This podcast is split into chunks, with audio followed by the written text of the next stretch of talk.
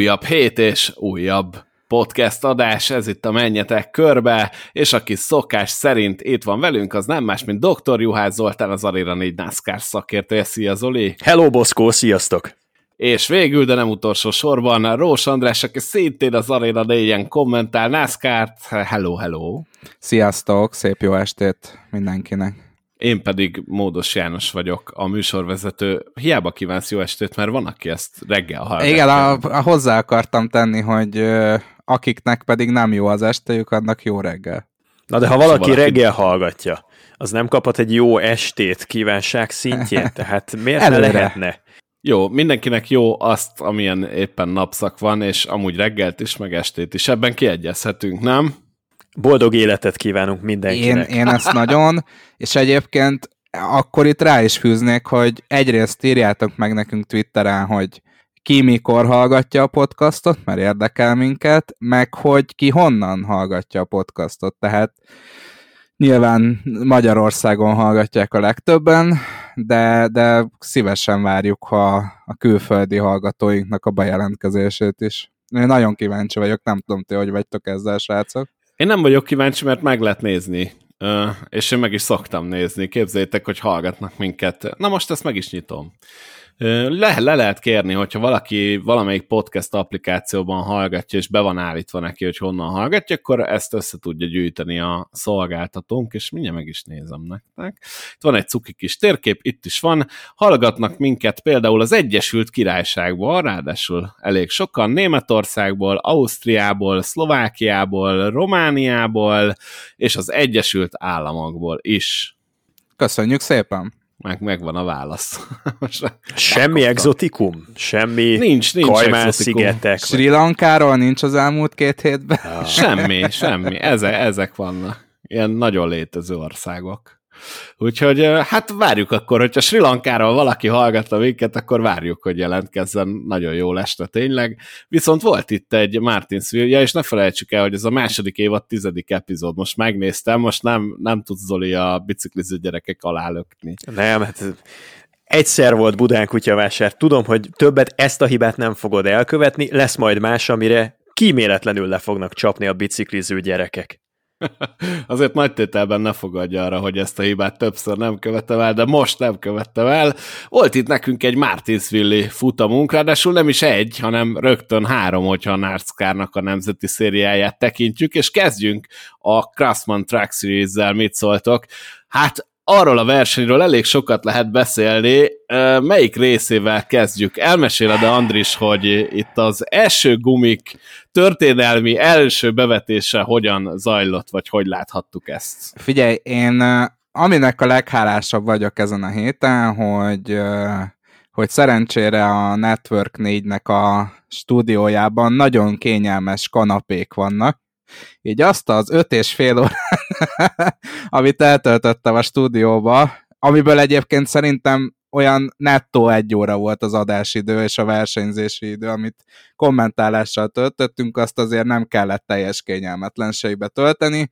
Hát most erre mit lehet mondani a NASCAR-nak a, a, a történelemírásáról? Ugye láthattuk az első esőgumi sovál versenyt, ami azért azért is mondom úgy, hogy esőgumi verseny, mert a pálya gyakorlatilag már száraz volt, amikor esőgumival kiküldték a versenyzőket a pályára. Minden esetre először a történelemben láthattunk esőgumival felszerelt NASCAR autókat oválon versenykörülmények között, de hát hát ha jól emlékszem, akkor háromszor is megszakította a piros zászló meg az eső a futamot, és hát esőben, ezt már mind tudjuk, aki követi Bob Pokraszt a Twitteren, esőben nem szeretné használni az esőgumikat a deszke, bármennyire is furá hangzik, úgyhogy nagyon sok megszakítás volt, pont tegnap töltötte föl Haley Deegan a, a YouTube-ra a kis verseny összefoglalóját, és százszerzalékig igazat kellett adnom neki, a NASCAR... Ki gondolta tudta, volna? Na, NASCAR Rós András tudta... igazat ad Haley Deegannek, várjál, én nem, nem, nem, nem, nem megyünk Na de hallgass meg, hogy mit mondott, te is igazat fogsz adni neki. A NASCAR tudja előre, hogy esni fog az eső, és sem előrébb nem hozza a futamot, mert egyébként előtte pénteken egész nap hétágra sütött a nap és abban a pillanatban kezdett el szakadni az eső, amikor elindult a ceremónia, és hogy a NASCAR sem előrébb nem hozta a versenyt, sem azt nem tudta mondani, hogy srácok, akkor toljuk ezt el szombatra, mert bőven van idő a napi programban. Tehát értem, hogy tévés időpontok, meg, meg a NASCAR nem szeretne szerződést szegni, meg hasonlók, de hát ezt, ennek a versenynek sok sportértéke nem volt, mert ha jól emlékszem, akkor ilyen 20 körös volt, vagy 30 körös volt a leghosszabb zöldetap, úgyhogy elég borzasztó volt átélni kommentátorként, szerintem sima nézőként is, úgyhogy megint, megint a NASCAR-nak a döntéshozatal az, az nálam kivárta a biztosítékot. Nálam nem. Nálam egyáltalán nem. Szerintem teljesen konzervatív hívás volt a péntek, és következetes volt a NASCAR, én legalábbis úgy ítéltem meg. Lehet, hogy nem ugyanaz az élményünk, mert otthonról, a kanapéról végig szenvedni azért egy sokkal kellemesebb dolog, mint kommentátorként folyamatosan készenlétben állni, ezt aláírom. Ezzel együtt is azt gondolom, hogy teljesen felelős döntést hozott a NASCAR, amikor úgy határozott, hogy nem eresztik rá őket a teljesen nedves pályára, hanem csak a száradó pályának az utolsó 15-20 perces száradását rövidítik le azzal, hogy használják ezeket az intermediate gumikat. Hangsúlyoznám, hogy itt nem esőgumikról van szó, ez az európai nomenklatúrában leginkább intermediate gumira hajaz, amit megpróbál bevezetni a NASCAR, és uh, emiatt uh, erre valamit ki kellene találni szerintem magyarul is, mert megtévesztő, ha esőguminak hívjuk őket, nem ez a rendeltetése, nincsen ilyen vízkiszorító. Egyik játékban volt egy ilyen, hogy átmeneti Átmenet. Átmeneti Köztes gumi. esőgumi. Köztes, az se rossz, igen. Nem tudom. Na, minden esetre azért, eh, ha realisztikusan szemléljük a dolgokat, van itt pár tény, amit szerintem mindenképpen szem előtt kell tartani. A NASCAR-ban nincsen esőgumi, egy ilyen nyálkás pályára való köztes esőgumi szerűséget fejlesztett ki a Goodyear. Nincsen versenytapasztalata a NASCAR-nak arról, hogy egyes pályákon mit lehet, meddig lehet, és hogyan lehet ezzel az új gumival. Azért mindenféle edzés lehetőség nélkül frissiben ráengedni egy komplett track mezőnyt, ahol gondolom abban egyetértünk, hogy a három nemzeti szíria közül a legkisebb a tapasztalati és egyelőre a tehetségi szint, ráengedni a csuromvizes Martinsville pályára, ahol nincsenek bukóterek, és ha valaki elveszíti az uralmat a trákja fölött, akkor abból elég nagy csattanás is lehet, az nagyon nagy bátorság lett volna. Ezzel együtt a NASCAR megtehette volna, hogy korábbra állítja a versenynek a kezdését, csak hogy a szerződés az úgy szól, hogy 24 órával meg kell előznie a NASCAR erre vonatkozó bejelentésének a futam rajtját, és legfeljebb akkor is csak egy órával hozhatják előbbre a rajtot. Ezt a Fox-szal egyeztették, a Fox egy minimális előrehozatalban volt partner, egyébként a Cup Series-ben is. 10 perc. Így van, csak 10 perccel, de ilyen inséges időkben, amikor a televíziós jogokért tárgyal és küzd a NASCAR, akkor nyilván figyelemmel kell lenni, és ki kell szolgálni a Foxnak az érdekeit. Abban egyetértünk, hogy talán szerencsésebb lett volna halasztani szombatra, viszont azt tudjuk, a NASCAR hosszú-hosszú évek, évtizedek óta mindig arra törekszik, hogy ameddig csak van minimális esély arra, hogy egy adott versenyt tető alá hozzanak a kiírás napján, akkor mindent elkövetnek, ha kell, éjjel 11-kor vagy fél 12-kor is újraindítanak versenyeket, és ha kell, akkor hosszú órákat is várunk egy negyedórás vagy 20 perces ö, üres ablakra. Azt mondd nekem, Zoli, hogy a Foxnak miért éri meg egy ilyen versenyt leközvetíteni. Tehát 5 óra hosszáig, 6 óra hosszáig volt hát nem, 4-5 óra hosszáig volt szinte végig weather delay, nagyon szaggatott verseny, csúszik a közvetítés, tehát és, és mikor linkeltem én már nektek a, az időjárási, hétvégi időjárási előrejelzést, tehát hogy... Már az adásban beszéltünk arról. Gyakorlatilag igen, lesz. tehát már, már egy három vagy négy nappal előtte lehetett tudni, és azzal az egy órával, hogyha előrébb hozták volna, most röhögni fogtok, de szerintem pont lefutották volna azt a száz kört, ami kellett volna ahhoz, hogy, hogy már eredményt lehessen hirdetni. Tehát szerintem egy tévétársaságnak sem éri meg az, hogy egy ilyen minőségű, meg ilyen elnyújtott, meg, meg egy ilyen szak, szaga, szakadozott, szaggatott versenyt kelljen leközvetítenie. Persze ebben nagyon sok igazság van, amit mondasz. Önmagában a Track Series szempontjából szerintem egyáltalán nem hátrányos az, hogy 5 óra hosszán keresztül vannak a képernyőn valamilyen formában a Track Series-nek a szereplői az FS1-on, ahhoz képest, hogy mondjuk előrébb hozzák egy órával a versenynek a rajtját, és gyakorlatilag, ha másfél óra után le kell inteni a futamot, és soha többet nem indítják újra, akkor azok a nézők, akik beállították maguknak a kiírt rajt időpontjára az emlékeztetőt és bekapcsolódnak, azok egy 20-30 perces körözést látnak, és nekik ennyi volt az egész Track Series élmény, a Track Series esemény.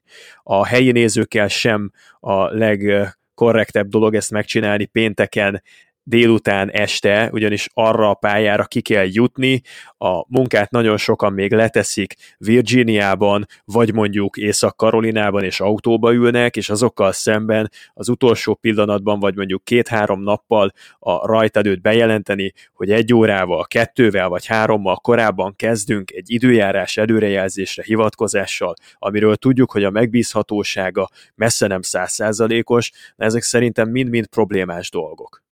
Na és akkor... Uh, az, bocs, igen. még egy dolog, csak elfelejtettem én is visszadévítani magamat. Szóval uh, képzeljétek el, hogy a Fox Sports 1-es csatornáján adták ezt a track versenyt, és uh, az NHRA, NHRA-nek volt a Las Vegas-i versenye, és uh, azt hiszem ilyen 10 órára volt be kalkulálva a, az alapból az ismétlés a kvalifikációnak, ahol ugye Tony Stewart is indult, és valamikor fél egykor került adásba, ugyanis amíg a track verseny ment, addig nem rakhatták adásba az NHRA-nak a, az időmérőjét, a Fox Sports 1 tehát ott is van valamilyen szerződéses megállapodás, és, és ami ennek a, a gyakorlatilag a habatortán, hogy egyébként Tony Stewart megszerezte hétvégén élete első ö, nemzeti győzelmét gyorsulási szériában, a Top Fuel kategóriában, úgyhogy ö, Tony Stewartnak ez jó hétvégéje volt, csak így át akartam egy kicsit kötni azzal, hogy pénteken annyit csúszott a kvalifikáció, hogy csomóan emiatt nem látták, és aztán pedig vasárnap Tony Stewart megszerezte első győzelmét. És ezzel most már Las Vegasnak minden létező kialakításán nyert versenyt. Tony Stewart, a drag volt az egyetlen, ahol eddig nem sikerült, mert hogy nem is indult, és most átesett a tűzkeresztségen. És akkor most visszakanyarodunk egy kicsit Martinsville-be, ugyanis egy embernek elgurult a gyógyszere, így nem tudom szebben megfogalmazni, és erről beszélnünk kell, ez az egy ember pedig nem volt más, mint Carson Hossevár. Mi is, mit is láthattunk pontosan Morfi, és mi, mi történt itt?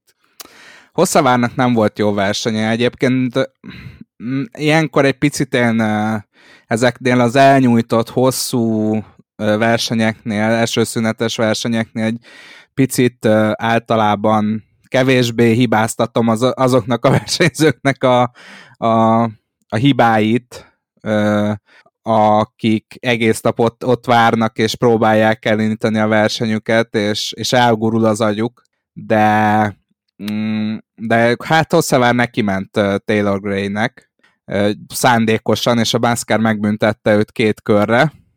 Hosszavár azzal védekezett, hogy bal hátsó illetve jobb hátsó defektje volt, azt hiszem jobb hátsó, vagy bal hátsó, na mindegy is. Bal hátsó e, szerintem. Bal hátsó, igen. Ja igen, mert úgy mentek össze. És hát Hosszavárnak írta Danny Hamlin Twitteren, hogy mi baj ennek a gyereknek. Aztán hétfőn Hosszavár lemondta a hetente szokásos podcastját, és most egy darabig nem lesz ott műsorvezetőként, illetve iRacingen sem ment azóta, ő nagy szimulátoros egyébként. Erről jut eszembe. Úgyhogy... Molnár Dávid milyen rossz fát tett a tűzre a hétvégén, hogy nem jött. Lemondta a heti podcast szereplését. Hát ez az. Na, ugye? Lehet, hogy ő, lehet, hogy ő meg iRacingben, mert, mert egyébként uh, Moda is elkezdett iRacingezni, amit örömmel látunk, és hát uh, kisebb-nagyobb sikerrel, na maradjunk annyiba. Azért itt a NASCAR-os versenyeknél iRacingben elég sok incidens szokott történni, úgyhogy hát lehet, hogy emiatt nem jött moda, de viccet félretéve picit fáradt, én úgy tudom, meg reméljük, hogy őnek, ő, őre nem száll rá ez a, a podcastos betegség, ami Boszkóval kezdődött, aztán elsodort engem meg Zolit, és most pedig Modát. Pray for David. igen. Úgyhogy hát igen, visszatérve Hosszavára, én nagyon kíváncsi leszek. Ugye most Track series egy elég nagy szünet van, már csak májusban lesz verseny legközelebb, úgyhogy uh, lehet, hogy itt egy, elmegy egy kicsit uh, kitisztítani az agyát, azok után, hogy pár héttel ezelőtt megnyerte Texasba élete első versenyét, azok után ez egy óriási gödör, amiben most beleesett Carson Hosszavar. És milyen versenyt láttunk akkor, amikor volt verseny? Ugye, ha információim nem tévesek, akkor Cory Haim nyerte ezt a versenyt egy Toyotával, és Kyle Busch lett a második, Zane Smith pedig a harmadik helyen ért célba. Mit láttál akkor, amikor, hogy mit láttatok akkor, amikor ment a, a futam, és előzgették egymást, vagy éppen nem előzgették egymást a pilóták? Két részre lehet osztani ezt a versenyt. Az egyik, amikor a száradó, illetve száraz pályán a nedves gumikkal, nedves pályára fejlesztett gumikkal versenyeztek, illetve a már száraz körülmények között rendezett verseny, hogyha egyáltalán lehetünk ilyen előzékenyek és jó indulatúak, hogy száraz körülményeknek tituláljuk azokat az állapotokat, amik pénteken este uralkodtak arra felé.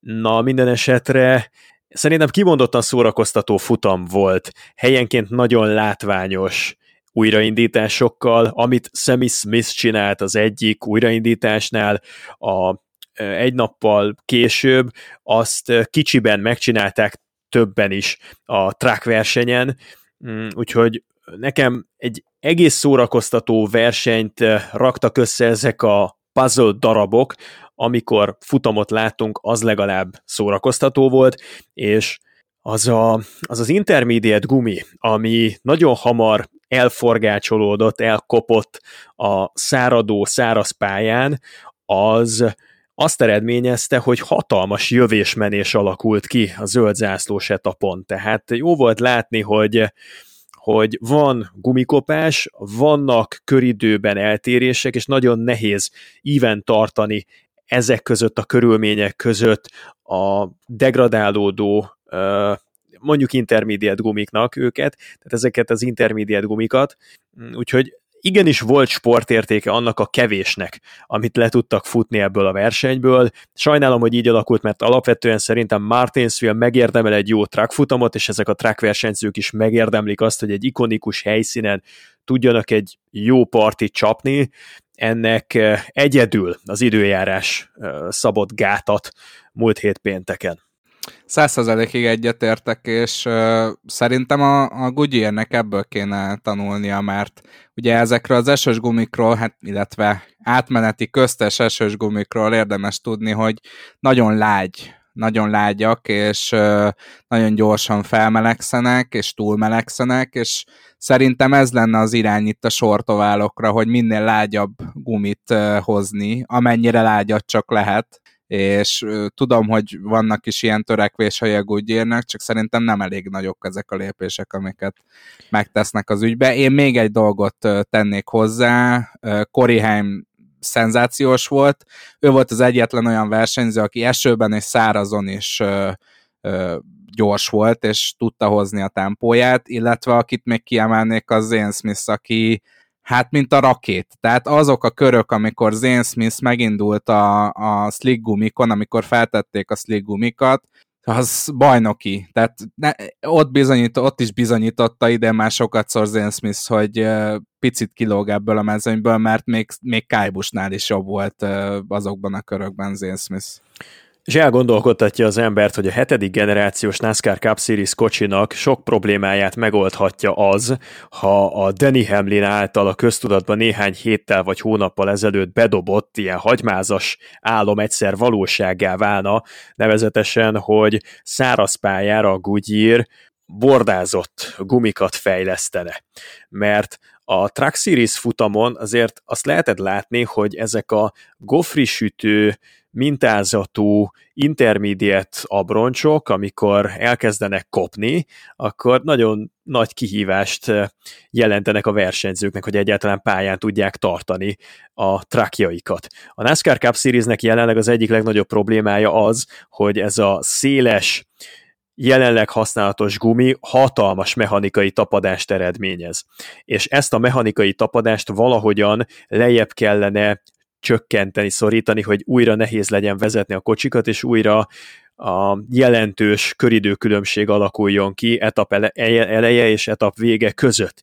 És mivel ez a 18 incses felni, ez maradni fog, és az erre elhelyezhető gumi az az adottságai tekintve nagyon nem tud változni. Az egyetlen dolog, amiben bele tudnak nyúlni a keverék összetételén túl, az az esetleges bordázás, mintázat kialakítása, hogy csökkentsék a gumiknak az aszfalttal, betonnal tapadó felületét, és erre akár még egy próbát meg is érhet, hogy a Goodyear ne csak puhább, lágyabb keveréket fejleszen, de egy mondjuk ezekhez az intermediate gumikhoz hasonlóan bordázott felületű szárazpályás abroncsot, ha más nem, akkor egy gumiteszt erejéig én nagyon megnézném e, ezt a, ezt a házasítást, a hetedik generációs kocsit, és egy e, átalakított szerkezetű abroncsot.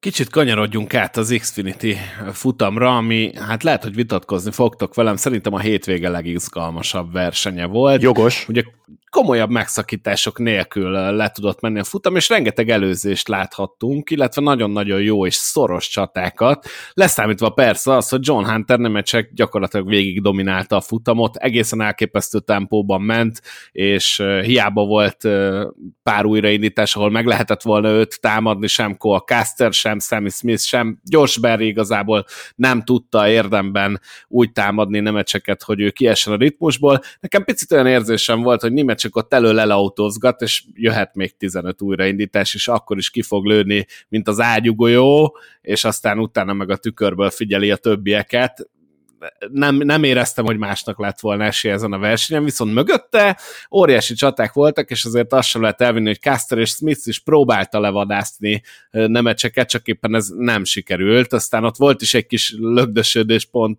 Caster és Smith között, szerintem egy ilyen teljesen 50-50 adok-kapokba belementek, de hát aztán végül is baleset nem lett belőle. Az utolsó újraindítás után Caster meglökte egy kicsit Smith-t, hogy el tudjon mellette menni.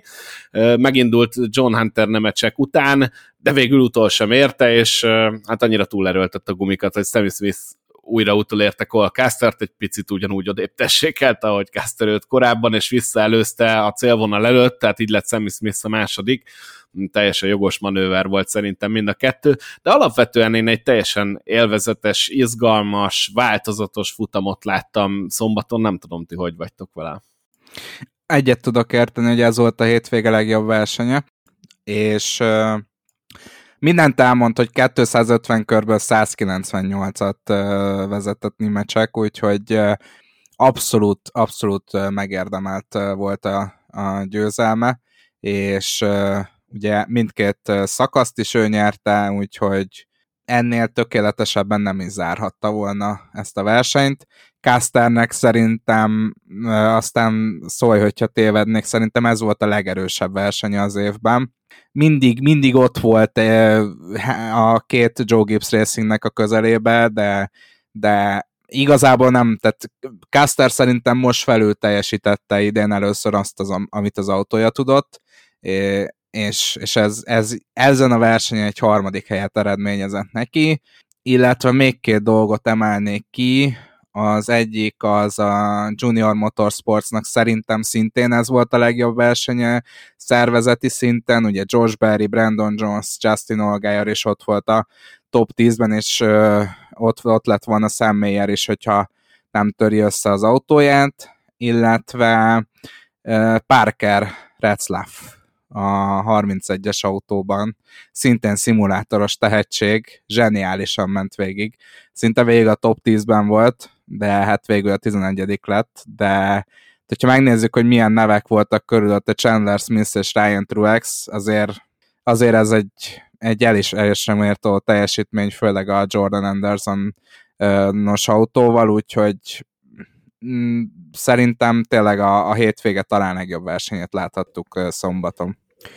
Zsombival beszéltem a Cup Series közvetítést megelőzően arról, hogy ők hogyan élték meg belülről ezt a Martinsville Xfinity versenyt, és mondta Zsombi, hogy, hogy nagyon élvezték, és az volt a végkicsengése a mi beszélgetésünknek, hogy ha azt mondja valaki nektek, hogy majdnem 200 kört vezet egy 250 körös futamon az egyik versenyző, akkor nagyon ritkán hiszitek el, hogy ez egy fantasztikus futam volt egyébként.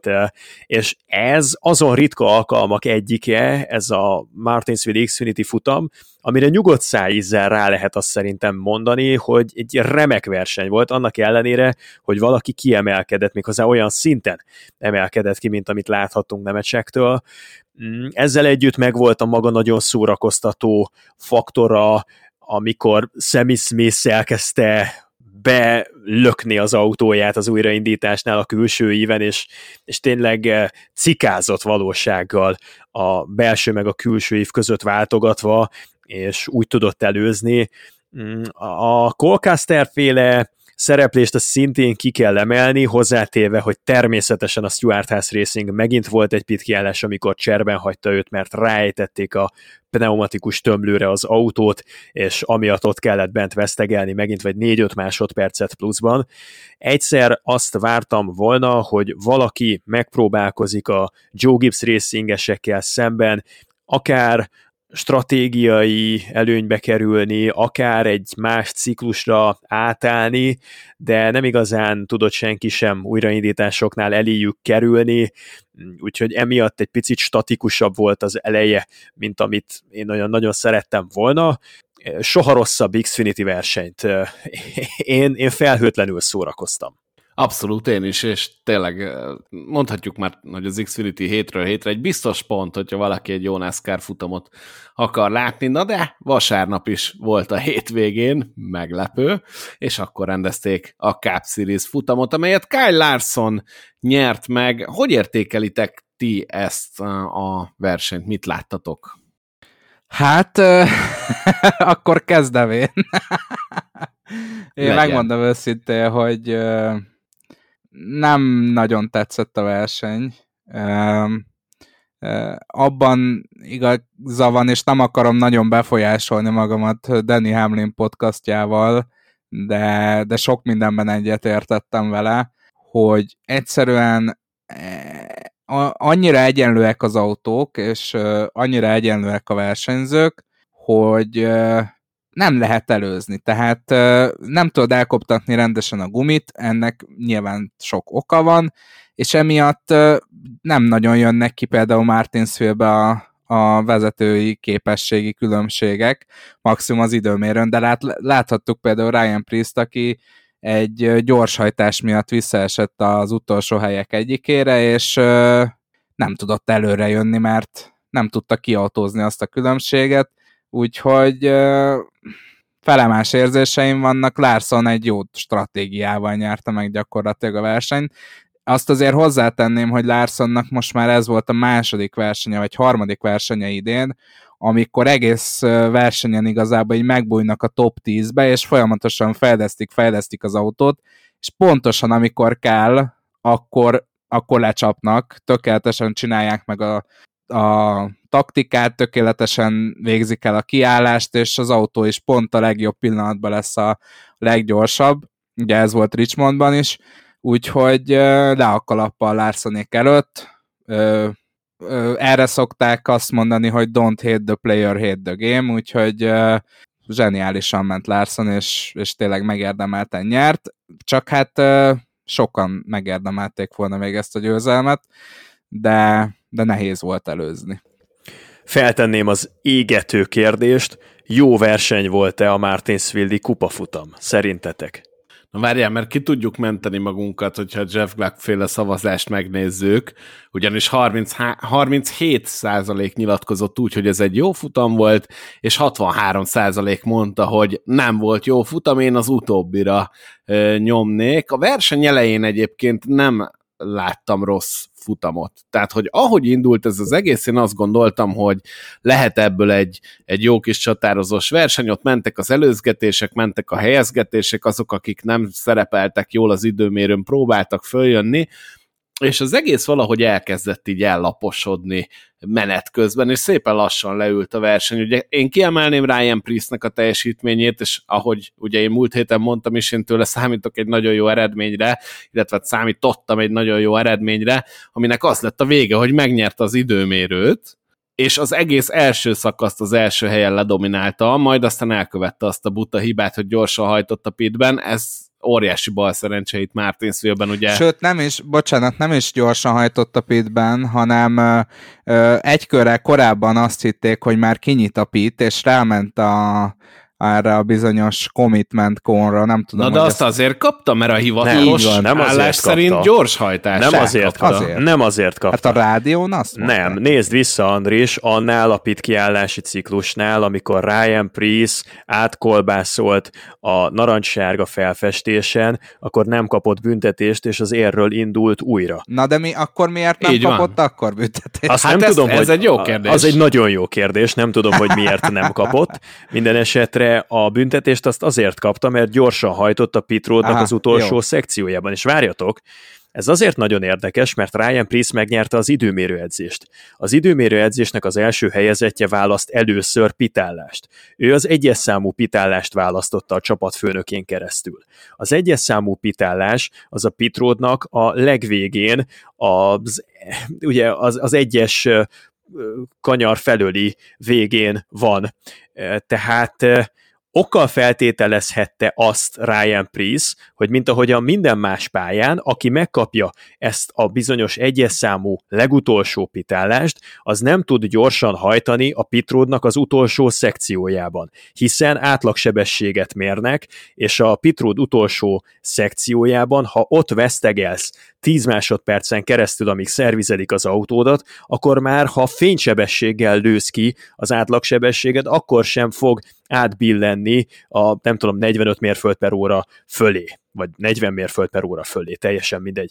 Viszont az a különbejáratú pehje Priestnek, hogy ha jól tudom, a legutolsó Martinsville futamon, meg a mostanin már az a klasszikus legutolsó pitálást azt nem osztotta ki a NASCAR, hanem ahol ő választott és pitelt, ez az egyes számú, az a régi kettes számú. És ez pont nem nyúlik bele az utolsó szekciójába a Pitródnak, tehát azzal, hogy ő mint az őrült kirobbant a saját pitállásából, amikor leengedték az autóját, azzal pont el tudta azt érni, hogy elindította a stopperórát a Pitródnak az utolsó szegmensében, és ahogy véget ért a pitród, és a pitródnak a lezáró vonalán áthaladt, akkor már az átlagsebessége átesett a határon ebben az utolsó szegmensben, és ezért büntették meg Ryan Priest. Hatalmas hiba, mert ezzel a legnagyobb győzelmi esélyét dobta el, ami pályafutása valamivel több mint 120 futamán eddig megadatott Priestnek, egy olyan versenyen, amit az érről nagyon simán meg lehetett volna nyerni azzal az autóval, ami neki volt. Főleg úgy, hogy tudjuk, hogy nem volt komolyabb megszakítása sem a futamnak, tehát hogyha végig ott tud maradni a tiszta levegőn az élmezőnyben, vagy a mezőny előtt, akkor ez egy nagyon sima győzelem lehetett volna, és én nagyon sajnáltam. A másik kérdés, ami itt közben fölmerült, és azt mondtuk rá, hogy nem tudjuk, miért nem büntették meg, az is egy nagyon-nagyon buta hiba volt Priestől, ugyanis ahogy az autók jönnek le a pit ott van egy sárga vonal, a végén egy kis téglalappal, ami szintén sárga vagy narancssárga színű, amire nem lehet ráhajtani akkor, hogyha kint maradsz a pályán, és erre Ryan Priest ráment, és egyértelműen ráment, és elmaradt a büntetés, szóval azt gondolom, hogy a NASCAR-nál még egy kicsit így próbáltak szemet hunyni Priestnek a hibája fölött, de hát a második hiba fölött már nem lehetett, és tényleg nagyon sajnálhatja Ryan Priest, mert én azt gondolom, hogy ebben az alapszakasz szezonban már nem lesz még egy olyan pálya, ahol ekkora esélyekkel vághat neki egy győzelemnek. Nem azt mondom, hogy esélytelen futamot nyerni Ryan Priest, de ez volt az ő pályája, ahogy te is mondtad Zoli múlt héten, ez volt nála bekarikázva, erre készült, er, ezen a Martinsville csíkon a legerősebb, és két ilyen hibával, és csak az egyik volt büntetés, így elrontani ezt a futamot, hát biztos, hogy nem volt Priest boldog, és azt pedig láthattuk tényleg, ahogy visszakerült a mezőny végére, ha jól emlékszem, a 20 negyedik, 25. helyig csúszott vissza, utána föl, fölevickélt a 21. 20 és nagyon-nagyon sokáig ott anyázott. Egyébként ugyanúgy, ahogy Martin Truex Jr. is, aki szintén visszakerült a mezőnybe, és ő sem tudott előzni és előrelépni. Az egyetlen, aki komolyabb mennyiséget előzött ezen a versenyen szemmel láthatóan, a Sky Larson volt, úgyhogy azt gondolom, hogy ilyen szempontból megérdemelt az a futamgyőzelem. Sőt, tehát hogyha összehasonlítjuk Ryan Priestnek és Martin Truex Jr.-nak a teljesítményét, akkor még azt is elmondhatjuk, hogy, hogy Priest felül teljesített, tehát Priest azért ilyen 5-6 helyet föl tudott jönni, Martin Truex Jr. a 31. helyre visszaesett, és a 31. helye megragadt, tehát helyet nem tudott előre jönni. Ezért is mondom, hogy elképesztően durva volt, és hozzá kell tenni, hogy hogy Martin Truex, Martin Truex Jr. a harmadik helyen végzett a verseny végén, ami szerintem mindent elmond erről a futamról. A, bocsánat, csak közben itt utána olvastam, és négy kerékkel kellett volna a narancssárga jelölő négyzet alá kerülnie Priestnek, és ezek szerint nem volt meg mind a négy kerék, csak két baloldali kerékkel vágott alá ennek a jelölő négyzetnek, és a másik két, a két jobboldali kereke az a jelölő négyzet fölött haladt el, és ezért nem büntették. Mm, annyi biztos, így visszarévedve erre a versenyre, hogy ha az utolsó etapban nem jön az a sárga zászló olyan neuralgikus pillanatban, akkor ennek a versenynek teljesen más a végeredménye, mint ami végül kialakult. Történt ugyanis, hogy a harmadik szakaszban, ahol kötelező volt mindenkinek egy kiállást teljesíteni, ez volt az egyetlen ilyen szakasz, sajnos már nem 500, hanem csak 400 körös a tavaszi Martinsville futam, és emiatt nem tudják úgy felosztani, hogy az első és második szakaszra is elfogjon az üzemanyag, azokat végig tudják csinálni kiállás nélkül, és egyedül a harmadik szakasz marad meg, ahol kell egy pit kiállás. Na most éppen ennek a pitkiállási sorozatnak a kellős közepén köszöntött ránk egy sárgazászlós periódus, a NASCAR nem vett észre sokáig egy elguruló kereket, az önmagában vicces volt, mert ezek szerint hiába nézi Amerikában 3 millió ember az élő televíziós közvetítést a NASCAR-ból, nulla szempár követi az eseményeket a tévéből, és pont olyan helyén volt a pályának, ahol nem vették észre egykönnyen. Na mindegy, szóval jött a sárga zászló, és azok, akik már a sárga zászló meglengetését megelőzően jártak kint a pitródon, azok egy vagy két kör hátrányba kerültek, és csak Weverandal tudtak visszajönni a vezető körbe.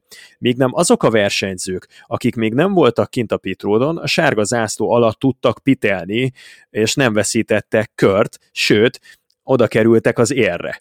Így aztán az olyan pilóták, akiknek egyébként nagyon harmatos volt a produkciójuk az egész verseny során. Joey Logano kétszer is lekörözték például, ott találta magát az első sorokban az újraindításnál, talán az első helyről indulhatott újra az utolsó újraindításnál, és ezek között a kedvezményezettek között volt Baba Valasz meg Martin Truex is, a két gyorshajtó, de azt hiszem Chase Elliottnak is remekül jött ki ez a bizonyos sárgazászló időzítés.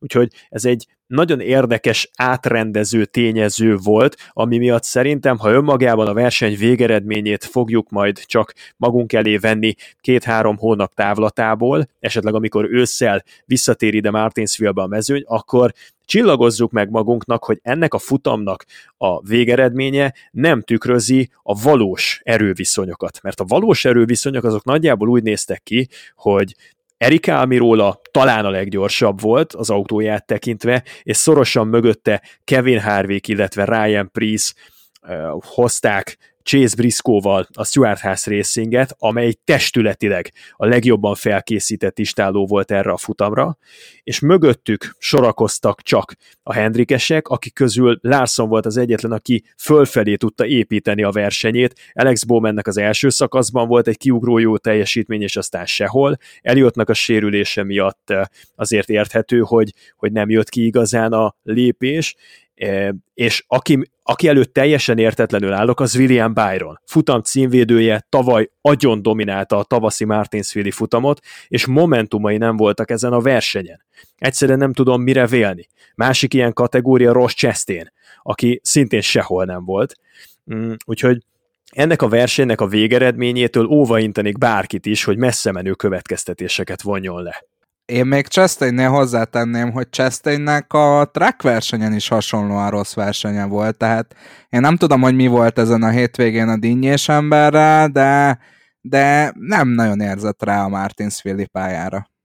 Chase Elliottról lehet, bocsánat, ejtetünk egyébként egy pár szót, hiszen most ért vissza a snowboardos sérülését, lábsérülését követően. Azt nyilatkozta egyébként, hogy ő inkább ilyen tompa nyomást érzett a lábában a futam után, mint sem fájdalmat, és úgy gondolja, hogy a lába nem akadályozta meg abban, hogy jobb eredményt érjen el azt mondta, hogy nagyon nehezen állt össze a technika, nagyon nehezen sikerült beállítani ezt a 9-es, és mire összerakták, ugye az első szakasz végén a 21 volt, a második szakasz végén a 25 volt, végül ugye 10 lett. Mire összerakták ezt az autót, ugye áthangolták úgy, hogy neki megfelelő legyen, és tudjon vele jó tempót jönni, vége lett a versenynek, úgyhogy mondta, hogy közben kifutottunk az időből, hát a futam végére azért meglettek a, a jó beállítások, de nem hibáztatta a, a lábát és magát a sérülés miatt Eliott.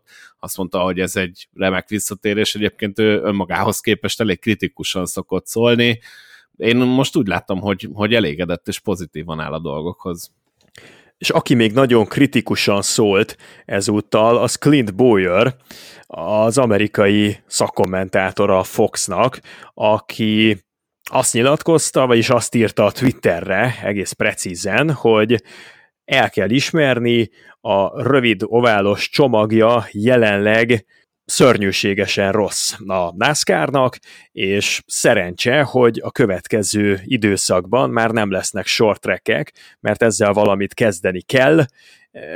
Ez tulajdonképpen Clint Boyer a saját termékét elkezdte lehordani, nagyon negatív színben feltüntetni, amit én azért azért veszek nagyon rossz néven, mert amíg a Foxnak a saját első szezon részében megvoltak a short trackjei, addig Clint Boyer nem nagyon ejtett ki kritikus szót a száján ezzel a csomaggal kapcsolatban. És most, hogy letudtuk az utolsó olyan short track versenyt, amit a Fox közvetít, most az egészet beleborítja az árokba. És azt mondja, hogy innentől kezdve majd az NBC az dolgozzon a short úgy, ahogy akar, foglalkozzon vele úgy, ahogy akar, a Fox letudta a maga részét, jöhetnek a jó futamok, jöhet Taladéga, meg jöhetnek a rótpályák.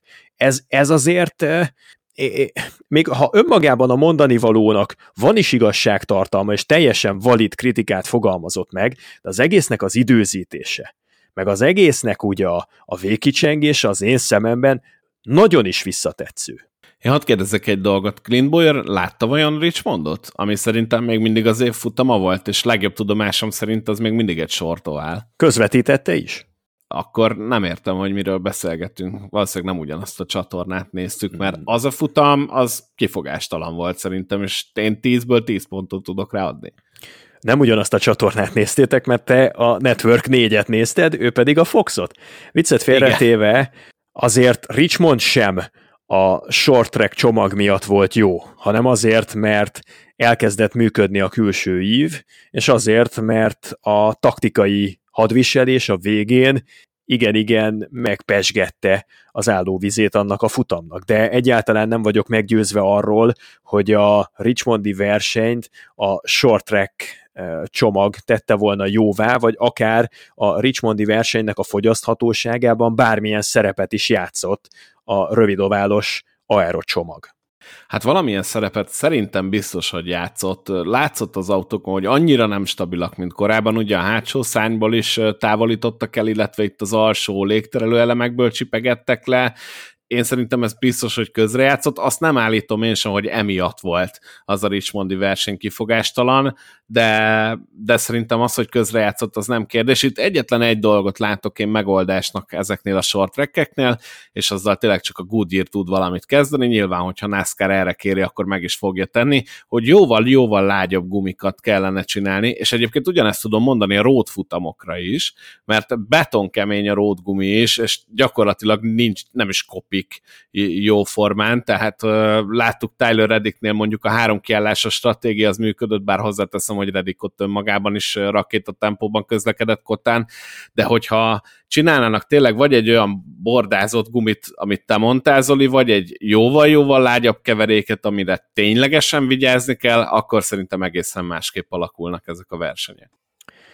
Danny Hamlin azt mondta a versenyt követően, hogy három tényező játszhatna szerepet abban, hogy a rövidoválos versenyzés izgalmasabbá tehetővé váljon. Az egyik az a motorerő, a másik a fordulatszám, a harmadik pedig a gumi. Ő azt mondja, hogy ha három közül az egyikben radikális változtatást eszközöl a NASCAR, tehát nem csak olyan kis entyem-pentyem dolgot, hanem úgy Isten igazából új alapokra, helyez, úgy alapokra helyezni valamelyiket, akkor az megmentené a short trackeket a jelenleg tapasztalt problémáktól.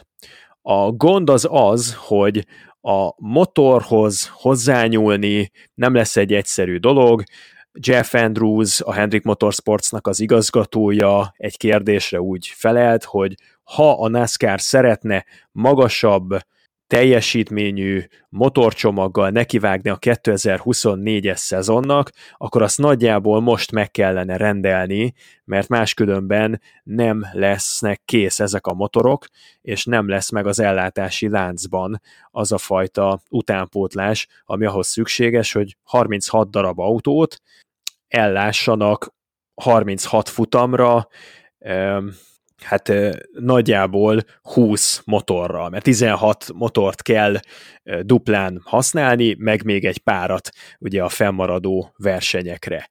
Tehát ez egy nagyon nagy logisztikai bravúr lenne, hogy ezt kivitelezzék, arról nem is beszélve, hogy ez óriási költségekkel járna, nem világos, hogy ezeket a költségeket ki finanszírozná, amikor a csapatok éppen most jajonganak, a NASCAR pedig a saját tárgyalásaival úgy a csapatok, mind a tévétársaságok irányába eleve elég nehéz helyzetben van jelenállás szerint. Úgyhogy a motorhoz hozzányúlni az egy borzasztó összetett dolog. A fordulatszámhoz hozzányúlni megint csak nagyon összetett dolog, mert uh, ugye azzal, hogy váltogatnak short trackeken, azzal sokkal statikusabbá vált a versenyzés, akárhogy rontod el a kanyar bemenetet, visszapakolod négyesből hármasba, és már rendben is vagy. Nem büntet a kanyar közepén és a kanyar kigyorsításán az, hogy te elrontottad a kanyar bemenetét. És ez egy nagy kiegyenlítő, ezért az igazán jók nem tudnak előrébb keveredni, mert nem jön ki az előnyük. Eltünteti a visszaváltás az igazán jóknak az előnyét.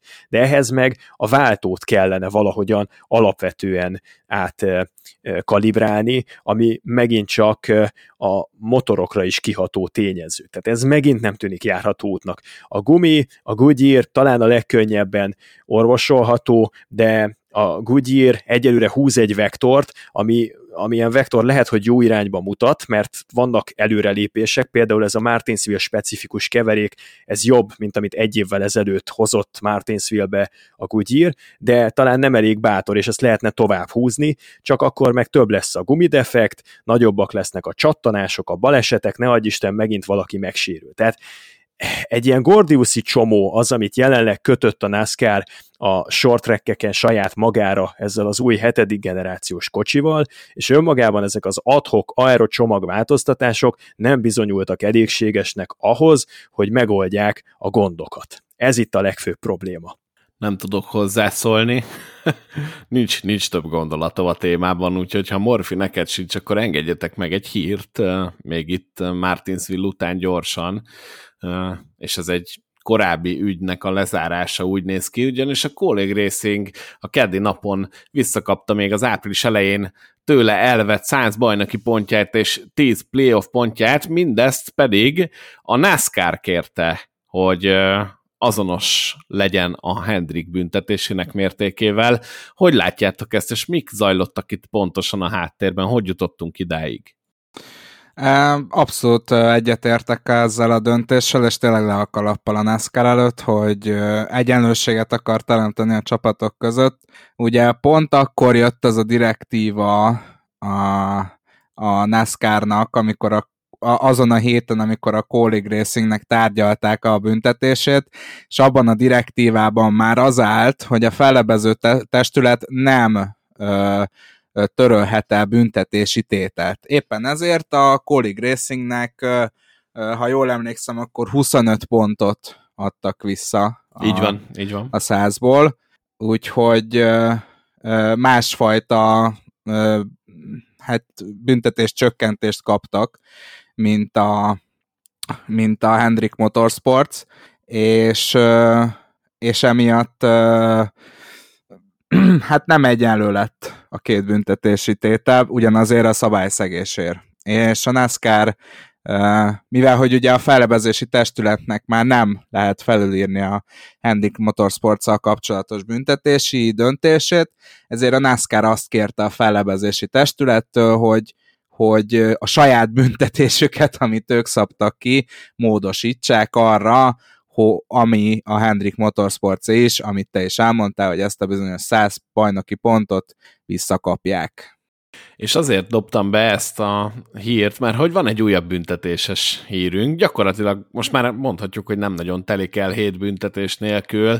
Ugye ezen a héten a NASCAR kivételesen nem a Hendrik autóit hívta be az R&D ugyan a, a kutatás és fejlesztési központba, hanem Történt, hogy Austin Dillon, Richard Childress-es Chevy-ét kérték be, illetve Ryan Priestnek a, véletlenül Ryan Priestnek a Stuart House Racinges Fordját. Utóbbi nem találtak semmit, azonban Austin Dillonnak az autóján találtak még hozzá egy L1-es szintű kihágást vagy büntetést kapott Dillon, és az szárny alatt volt valami illegális alkatrész, úgyhogy ez volt az, ami miatt Austin Dillon most megbüntették. 60 bajnoki pont és 5 rájátszásbeli pont levonással sújtották, továbbá pedig 75 ezer dolláros pénzbüntetést is kapott. Hát mondhatjuk, hogy elég jól szúrja ki a, a NASCAR az autókat, vagy mindenki bement még Parizerért, vagy Szalámért, vagy hogy volt az a múltkori. Mert itt tényleg gyakorlatilag nem is nagyon tudnak mellé lőni. Akit behívnak, kettőből egy mondjuk, az, az találat. Itt most az van, hogy ami a Hendrik Motorsportsnak a 20 szállító kamionjáról leesett, azt még azért megpróbálták egy páran felcsipegetni, Kicsit röhelyes ez az egész, mert ha volt versenyistáló, amelyről azt gondoltam, hogy na, ők biztos, hogy a Martinsville hétvégén semmilyen szabálytalanságot nem követtek el az autóikon, mert annyira kilátástalanul lassúak voltak, akkor az a Richard Childress Racing. Tehát az engem sokkol, hogy Austin Dillon és Kyle Busch ezt a tempót, amit elértek, ezt szabálytalan underwing érték el. Eleve nem is nagyon értem, hogy miért babráltak az underwing -el. Ugye ez az alvász takaró lemeze, ami szintén egy egyenbeszállítótól kapott alkatrész, ha... Ez ott volt? Ez nem a hátsó szárny alatt találtak valamit, hanem az az Underwing? Ezt így rosszul értelmeztem? Nézd, ugye körülbelül mielőtt beültünk ide a podcastet rögzíteni, azelőtt egy 20 perccel jött ki a hír, simán el tudom képzelni, hogy ezek a kezdeti források, ezek még széttartóak, és te mást olvastál, mint amit én olvastam. Az orákumulot, or, orákulumot Bob Pakrest kellene megnézni, de ő... Igen, megnéztem, Underwing valóban, ugye? most már egy másik forrást olvasok, és Underwing van, igen. igen. Akkor ez a, igen, az, amit te mondtad. Ez az Bocsánat. alváznak a borító lemeze, ami, ami egy szénszálas sima felületet ad az autók aljának, és itt helyezkedik el nyilván a diffúzor is, tehát aeroszenzitív pályákon biztos, hogy nagyon is van értelme ezzel trükközni, de hogy pont Martinsville-ben a legkisebb, legrövidebb, leglassabb pályán az Underwingen valamilyen módosítást alkalmazni annak érdekében, hogy sebességet nyerjenek, a Richard Childress-esek, szerintem ez balegség. Valószínűbbnek tartom, hogy nem ők tényleg nem a teljesítményt akarták javítani, hanem valamit rosszul szereltek össze, vagy, vagy valamit a használati útmutatóból ők kihagytak, és ennek estek áldozatául, de náluk simán el tudnék képzelni egy olyan védekezést, mint amit a Hendrik Motorsports próbált előadni a ablaktörlőnek a mechanikájával, hogy hát de hibáztunk, de ez semmilyen szinten nem befolyásolta az autóknak a produktumát. Tehát nagyjából ez most a Richard Childress Racingre jobban igaz lehet, ha van valahol eh, helyszín az Egyesült Államokban, ahol tök mindegy az Underwing, akkor az valószínű Martinsville, mert, mert sok szempontja, sok eh, pozitív hatása ennek nem hiszem, hogy lehetett. Igen, egészen elképesztő. Nekem is ez a Hendrickes sztori jutott eszembe, hogyha most kiállt volna Richard Childress, hogy srácok, higgyétek el, ettől nem voltunk gyorsabbak, én azt most el tudnám hinni, azt én nagy kanállal megenném, mert tényleges, ezt láttuk is. Tehát, Hát még... sehol nem voltak. Ennyire gyenge, gyatra teljesítményt talán egész évben nem nyújtott a Richard Childress Racing, meg Dillonnak végre lett volna egy jó futama, Bristol Dirt, amikor, amikor valami mintha elindult volna a jó irányba. Austin Dillon egyébként katasztrofálisnak tűnő 2023-as szezonjában, és akkor jön egy ilyen büntetés, ez nagyon fog hiányozni, ez az elvet jó pár pont a bajnoki összesítésben, mert Dillon általában ott szokott lenni valahol a buborékon, a 26. verseny végére, és akkor attól függően, hogy volt-e futamgyőzelme az adott szezonban, vagy hogy az a plusz-minusz 10-20 pont, az hogy jön ki, vagy rájátszást tud menni, ez van gyakrabban, vagy nem tud rájátszást menni. De most, hogy 60 pontot leszettek tőle, feltételezve, hogy ez így is marad, kiállja az idők próbáját, és mondjuk a következő 3-4 hét jogi procedúráit, akkor Austin Dillon szerintem eljuthat egy olyan szintre, ahol kötelező a győzelem számára, ha rájátszást akar menni. Márpedig tegyük a szívünkre a kezünket, Austin Dillon egyelőre írmagját nem mutatta annak, hogy ő futamot fog nyerni 2023-ban. Egyedül a Super Speedway-eken látok egy távoli esélyt arra, hogy győzzön, de az összes többi pályatípuson még Kyle Busch is a győzelmét követően egy, egy, egy ilyen hát legfeljebb, legfeljebb közepes színvonalon teljesít, Austin Dillon meg még alatta 6 méterrel. Úgyhogy, úgyhogy nekem gond ez, amit az Austin Dillonék, meg a, meg a Richard Childress Racing úgy általános jelleggel bemutatott az elmúlt két hónapban, különösebben nem tetszik, és Kyle Busch-nak a domináns futamgyőzelmét követően abszolút nem ezt vártam a csapattól. Na és mit gondolsz a Stuart House Racingről? Csak betalálták Martinsfield, bár ezt én mondjuk előzetesen is mondtam, hogy nagyjából az egyetlen pálya, hova értelmes beállításokkal tudnak jönni, vagy a Stuart House Racingtől fogunk látni a közeljövőben is ilyen kiugróan jó futamokat, és meg lesz a tempója adott esetben mind a négy pilótájának, ahogy most láthattuk tagadhatatlan, hogy az egyik legerősebb pályatípusa ez a Stuart House Racingnek, vagy a legerősebb pályatípusa rövid, lapos oválok. Ez az a pályatípus, ahol nem csak Kevin Harvick szokott labdába rúgni a Stuart House racingesek közül, hanem Erik Almirolának van futamgyőzelme az elmúlt két évből, igaz nem Martinsville-ből, hanem New Hampshire-ből. Tavaly Chase Briscoe mind a két Martinsville-i futamon nagyszerűen menetelt, és ha jól emlékszem, akkor talán mind a kettőn a top 5-ben zárt, ősszel még futamgyőzelmi esélyei is voltak a végén, ott a feje tetejére eh, állt eh, gumistratégiának köszönhetően. Mm, tehát összegezve a Stuart House Racingnek egyáltalán nem meglepő az, hogy, hogy, hogy jól szerepelt Martinsville-ben, az viszont, hogy dominálta a futamot, az már szerintem igen. Tehát ha megnézzük, hogy a 400 körös versenyből mondjuk lefutottak nagyjából 300 20-30-40 kört zöld zászló alatt. És ha minden kört külön-külön szemlélünk, és megnézzük, hogy az adott körben ki volt a leggyorsabb, akkor Chase Briscoe-nak több mint 50 versenyben futott leggyorsabb köre volt. Erik Almirolának 36, Kevin Harvicknak 36, Ryan Priestnek, aki aki cipóra verte a mezőnyt az első szakaszban, 25 leggyorsabb futott köre volt a, a versenyen. Tehát ez azt jelenti, hogy a Stuart House Racing a verseny egészét tekintve több mint 200 körön keresztül adta a leggyorsabb autót. Ez valami egészen hihetetlen annak fényében, amit ettől az istálótól látunk immáron harmadik esztendeje, hogy vendégségbe járnak a top 10-be a Kevin Harvickon kívüli Stuart House racingesek. Szóval valami biztos, hogy betalált erre a hétvégére. Nem hiszem, hogy ez egy reális erős sorrend lenne, hogy a Stuart House Racing ezt mondjuk New Hampshire-en kívül bárhol máshol meg tudná közelíteni ezt a fajta domináns tempót, de az meg nem véletlen, hogy mind a négyen azonos szinten és nagyon-nagyon magas szinten futottak.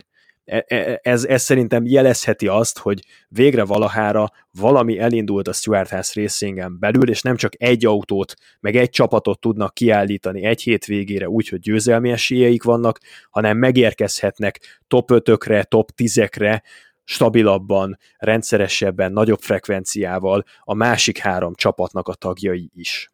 Én nem látom ilyen fényesen a Stuart House Racing jövőjét. Én számítottam is tőlük Martinsville-ben egy jó teljesítményre, de azt gondolom, hogy a, a lapos rövidoválokon kívül nem nagyon fognak szerintem labdába rugni, és ezért nagyon fájó Ryan Priest szereplés, aki 135 kört vezetett, egyébként Chase Briscoe pedig a törött túljával 109-et, tehát ez a szám is döbbenetes, hogy szerintem a verseny több mint felét a, a Stuart House Racing töltötte az élen, ennek ellenére én nem látom Priest mondjuk New Hampshire-ben ugyanilyen dominánsan szerepelni. Azt gondolom, hogy odaérhetnek ezeken a rövid oválokon, és nem tartom kizártnak, hogy Priest futamot fog nyerni adott esetben egy ilyen pályán, vagy mondjuk szerencsével Super Speedway-en, ugye, de ez egy másik topik, amit már nem nyitunk meg, de nem gondolom, hogy ez általánosan jellemezni majd a Stuart House Racinget, mondjuk ezeken a nagyon csúnya szóval élve tucat más feleseken szerintem ugyanúgy el fognak tűnni a mezőnybe, és Priest tovább fogja szállítani ezeket a 25, 21, 30, 28 és stb. helyezéseket, amiket eddig.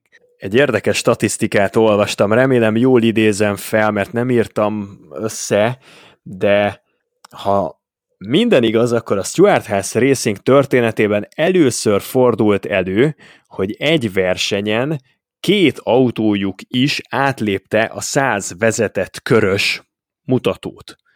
Itt ezen a futamon Price is és Briscoe is több mint 100 kört töltött az élen, és ez soha korábban nem fordult elő.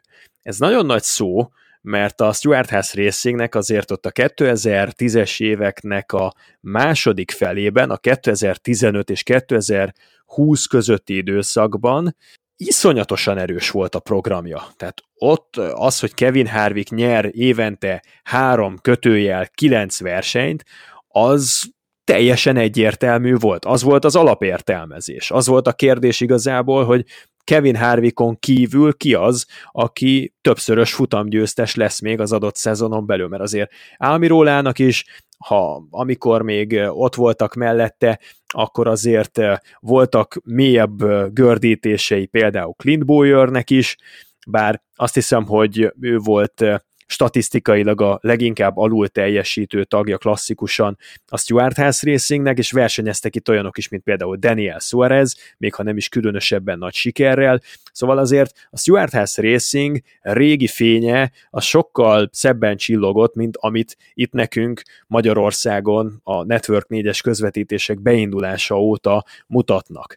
E, és jó volt egy kicsit már-már olyan multidéző jelleggel figyelni, ahogy Erik Almirola az egyetlen, aki tud menni Danny Hamlinnel, meg Kyle Larsonnal például. Ez, ez egy olyan emlékeztetett arra bennünket, hogy a kutya vinné el, hát mégiscsak öregszünk, meg mégiscsak régen voltak már azok az idők, amikor a Stuart House Racing ott, ha nem is domináns erő volt, de bármikor benne volt a pakliban az, hogy jön egy olyan hétvége, mint ez a mostani Martinsville, ahol előkerülnek a Stuart házosok, és mutatják az irányt a mezőnynek. Ilyen élményünk az elmúlt három évben egészen biztosan nem volt. 2020 szerintem az utolsó szezon, amikor fel lehet idézni ilyen szintű erődemonstrációt. Van még ilyen csapat egyébként bőven a, NASCAR palettáján szerintem, akit, akit a Network 4 csatornáin még nem nagyon láthattunk tündökölni, de réges-régen e, nem ez volt a helyzet, különösen gondolok itt például a Roush Fenway Kesselowski Racingre, ahol hát e, a 2000-es évek elején egymást tiporták a nagyobbnál nagyobb nevek, és jött a bajnoki cím, jöttek a futamgyőzelmek, úgyhogy a Roush Fenway is nagyon-nagyon visszaesett. Én egyébként nagyon tudnék örülni, hogyha egy picit összeszednék magukat, mert azért csapatszinten mindenképpen nekik szurkolok, de viszont ki kell emelnem egy pilótát, én nagyon sokat szoktam nézni itt a végeredményeket, és egy név folyamatosan felbukkan, és szerintem már beszéltünk is róla az idén, de egy kicsit csacsogjunk róla most is.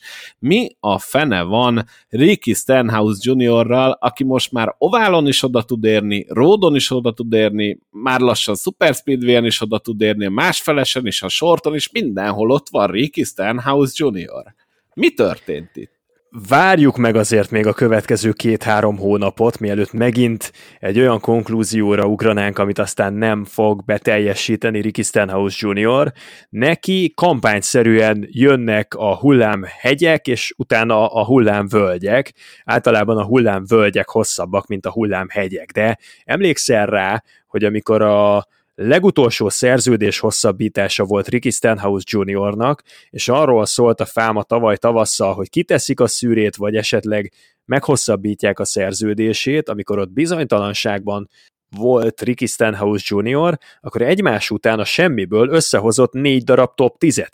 Aztán pedig élete leggyatrább tíz versenyét produkálta a következő tíz verseny hétvégén. Tehát annyira rapszodikus Ricky Stenhouse Jr., hogy tényleg nem lehet rajta kiigazodni. Abban neked tökéletesen igazad van, hogy amit a 2023-as szezonban eddig művelt, az minden várakozást felülmúlt, és nem csak a Dayton 500 győzelme, ha azt letakarjuk, akkor a tempója, az, amit mutat, az átlagos befutó helyezései, a stabilitása, az, hogy nem hibázik, és a csapat is mögé tudja tenni a segítséget a hóna alá nyúlnak, és lehet a pit csapatra is támaszkodni, a road crew is teszi a dolgát, jobban jönnek le a kamionról a 47-es kocsik, mint a korábbi esztendőkben, ez, ez szerintem ott is jelzi az előrelépést, meg jelzi a fejlődést, és Kiemelnék még Ricky Stenhouse mellett egy másik nagyon nagy előrelépőt erre a szezonra, akit Todd Gillilandnek hívnak.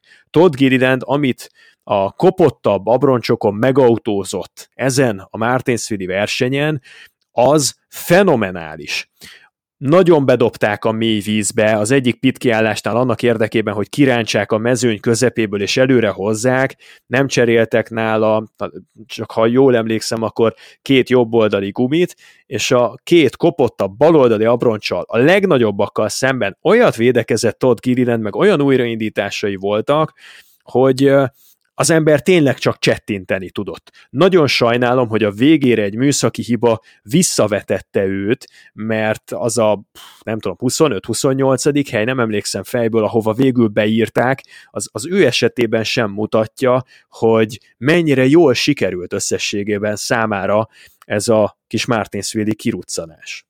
És akinek jól sikerült a Martinsville hétvége, bár nem a versenypályán, hanem itt a tippek között, az anti-hero, ugyanis ő volt a legjobb tippelünk megint csak. Ugye emlékezhetünk, hogy ő évvégén annyira kiemelkedően jól tippelt a fantaziban, hogy még nemzetközi szinten is nagyon-nagyon előkelő helyen volt. Hát most visszahozta ezt a formát, úgyhogy gratulálunk Anti-Hero nevű Arena 4 NASCAR fantasy játékosunknak.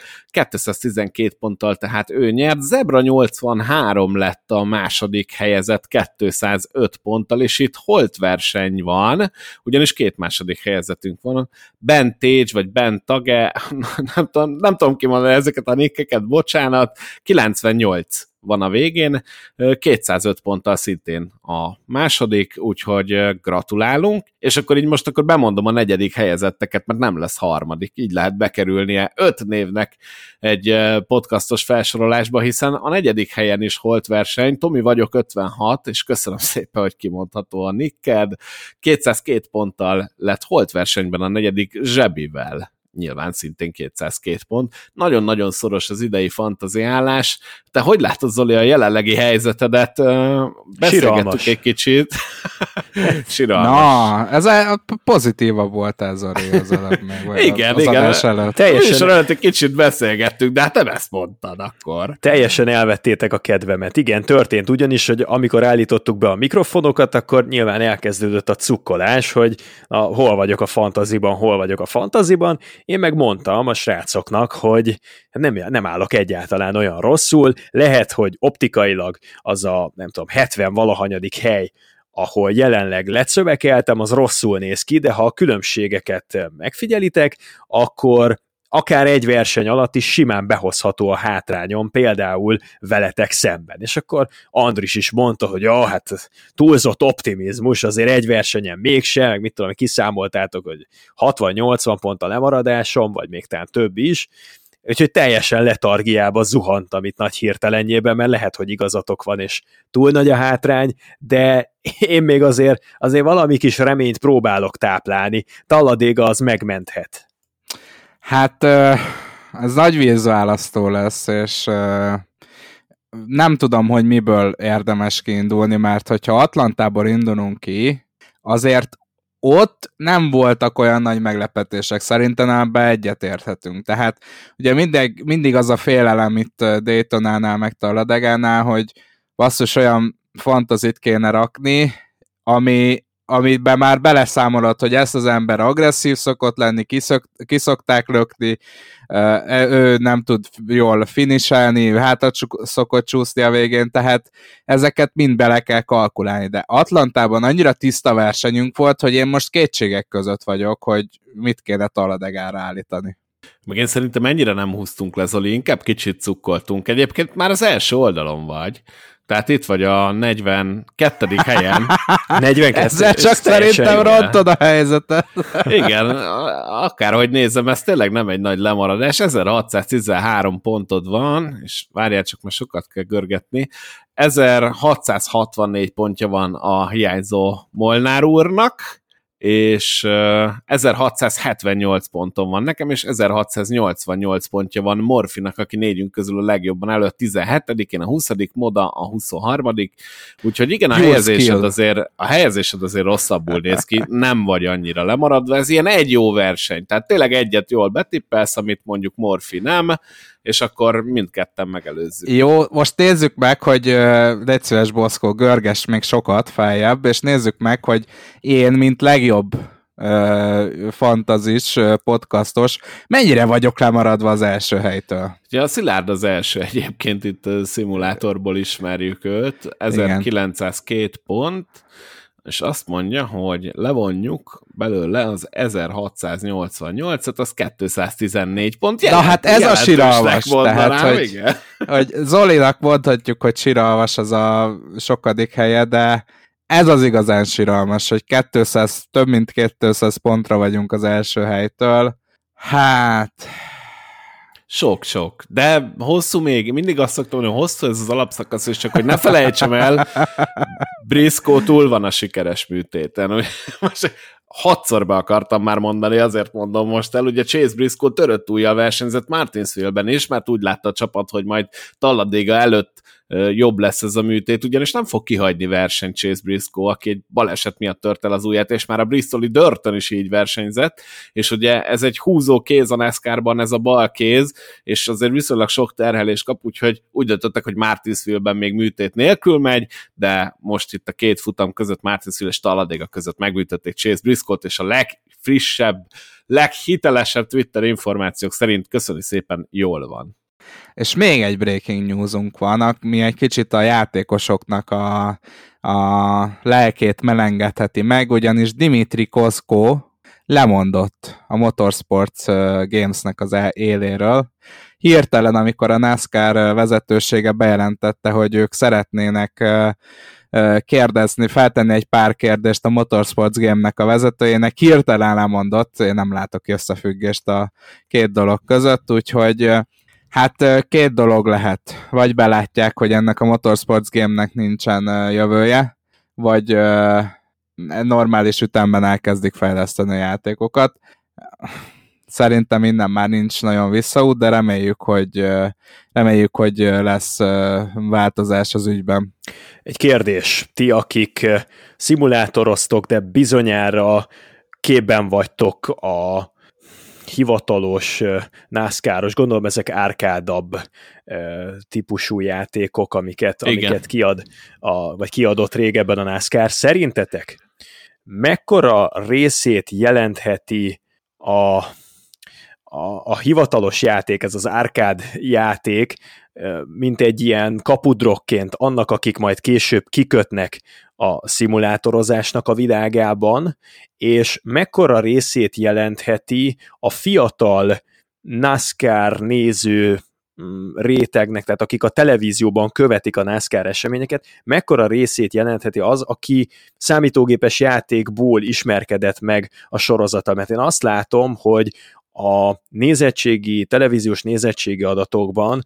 Lehet, hogy amiatt is rosszul teljesít a NASCAR, mert mondjuk az elmúlt 30 évben egyre gyengébb és gyengébb és gyengébb minőségű hivatalos játékokat bocsátottak a piacra, és a mondjuk a 18-tól 25-ig terjedő korosztályban egyre kisebb és kisebb a részesedése a NASCAR-nak, ez pedig akár visszavezethető arra is, hogy én nem nagyon látom azt a fajta videójáték őrületet, ami megvolt a 90-es évek második felében, vagy a 2000-es éveknek az első évtizedében a NASCAR-ra is kiterjedően. Szerintem nincs nagy átfedés a, az árkád játékosok meg a szimulátorosok között, tehát szerintem nagyon kicsi az a százalék, aki, aki áttér szimulátorra az árkádról, de ezzel nincs is baj. Én mindig azt mondtam, hogy egy, egy NASCAR játéknak, meg akár egy indikár játéknak, mert ott is ugyanez a helyzet, nem azt kell adnia, hogy fú, most én tűpontosan ugyanazt érezzem, amit a valóságban, amit ugye az iRacing is próbál elérni, hanem olyan feelinget adjon maga a játék, az a platform, hogy, hogy, hogy megszeressem a szériát. Ez most lehet ilyen kihívások, vagy, vagy bármilyen karriermód, vagy akármi, és egyébként nem csak a NASCAR játékok, hanem igazából szerintem minden játék megy ebbe az irányba, sportjáték, hogy egyre kevésbé a, a, a feeling benne a lényeg, és egyre inkább az e-sportra mennek el. Most például nekem a FIFA, FIFA meg a, a, ami ugye a focis, meg a Madden jutott eszembe, ami amerikai focis, hogy nem olyan a feelingje, mint, mint annó sok évvel ezelőtt, és, és abban pedig százszerzalékig igazat adok neked, hogy, hogy nagyon sokat számít. Tehát szerintem innen én és Boszkó a szimulátorokon, vagy hát az autós játékokon keresztül szerettünk be az autósportokba, és szerintem ez óriási réteget veszít el azzal a NASCAR, hogy most már ez lesz a második éve, hogy nem jelenik meg új játékuk, az Indikárnak már több mint tíz éve nem jelent meg játékok, úgyhogy szerintem óriási veszteség ez nekik. Én ezt egy kicsit máshonnan közelíteném ezt a kérdéskört. A, vannak az autós játékok, meg vannak az autós szimulátorok, külön-külön egyikkel sincs baj. Szerintem egy autós játéknak, mint amilyen az Ignition, vagy a NASCAR Heat széria, amit ugye említettünk, azoknak az a lényege, ahogy Morfis mondta, bele tud délni magad, legyen egy jó karriermód, legyen hozzá egy jó sztori, egy jó körítés, hogy tényleg beleszeress a szakákba, meg úgy azért kb. körülbelül lássad, hogy hogy viselkedik egy ilyen autó, tudjál egy jót versenyezni, nem számít, hogy szimulátora vagy nem szimulátor, hogyha megfelelő élményt tudja nyújtani a játék, akkor az tök okés. Na most ilyen játékot az elmúlt években nem sikerült készíteni, a Motorsports Games kiadta a valaha volt egyik legrosszabb játékot, ugye ez a NASCAR Ignition, és nem a legrosszabb NASCAR-os játékról beszélünk, ezt a játékot fölrakták a világ 10 legrosszabb játékának listájában több magazinba, tehát úgy overall minden játékot belevéve a világ tíz legrosszabbja között emlegette több egyébként vezető lap is, és nem álltak messze az igazságtól. Amikor ez a játék kijött, akkor teljesen bagos volt, hibás volt, pattogtak az autók, ugrált, csúszott minden, hogyha a mai napig szerintem benne van az a hiba, hogyha nyomogatod az S-ket, akkor ugye előjön a menü, de ha sokat nyomogatod, akkor előjön és eltűnik, előjön és eltűnik, és az autót kap egy ilyen plusz 30-40 mérföld per órát, azért, mert nyomogatod a menüt, és előre tudsz menni. Tehát ilyen bődületes nagy blödziségek vannak az egészben, nem működik, kifagy, visszarak a pitbe random, tehát élvezhetetlen. Ezt egy, ezt egy ember nem élvezi, amikor egy játék ennyire hibás. És ez sajnos így jött ki, és ez a Motorsports Games-nek köszönhető, akik ugye halmozzák a licenszeket, csak hát hogy értsétek, az utálat honnan jön.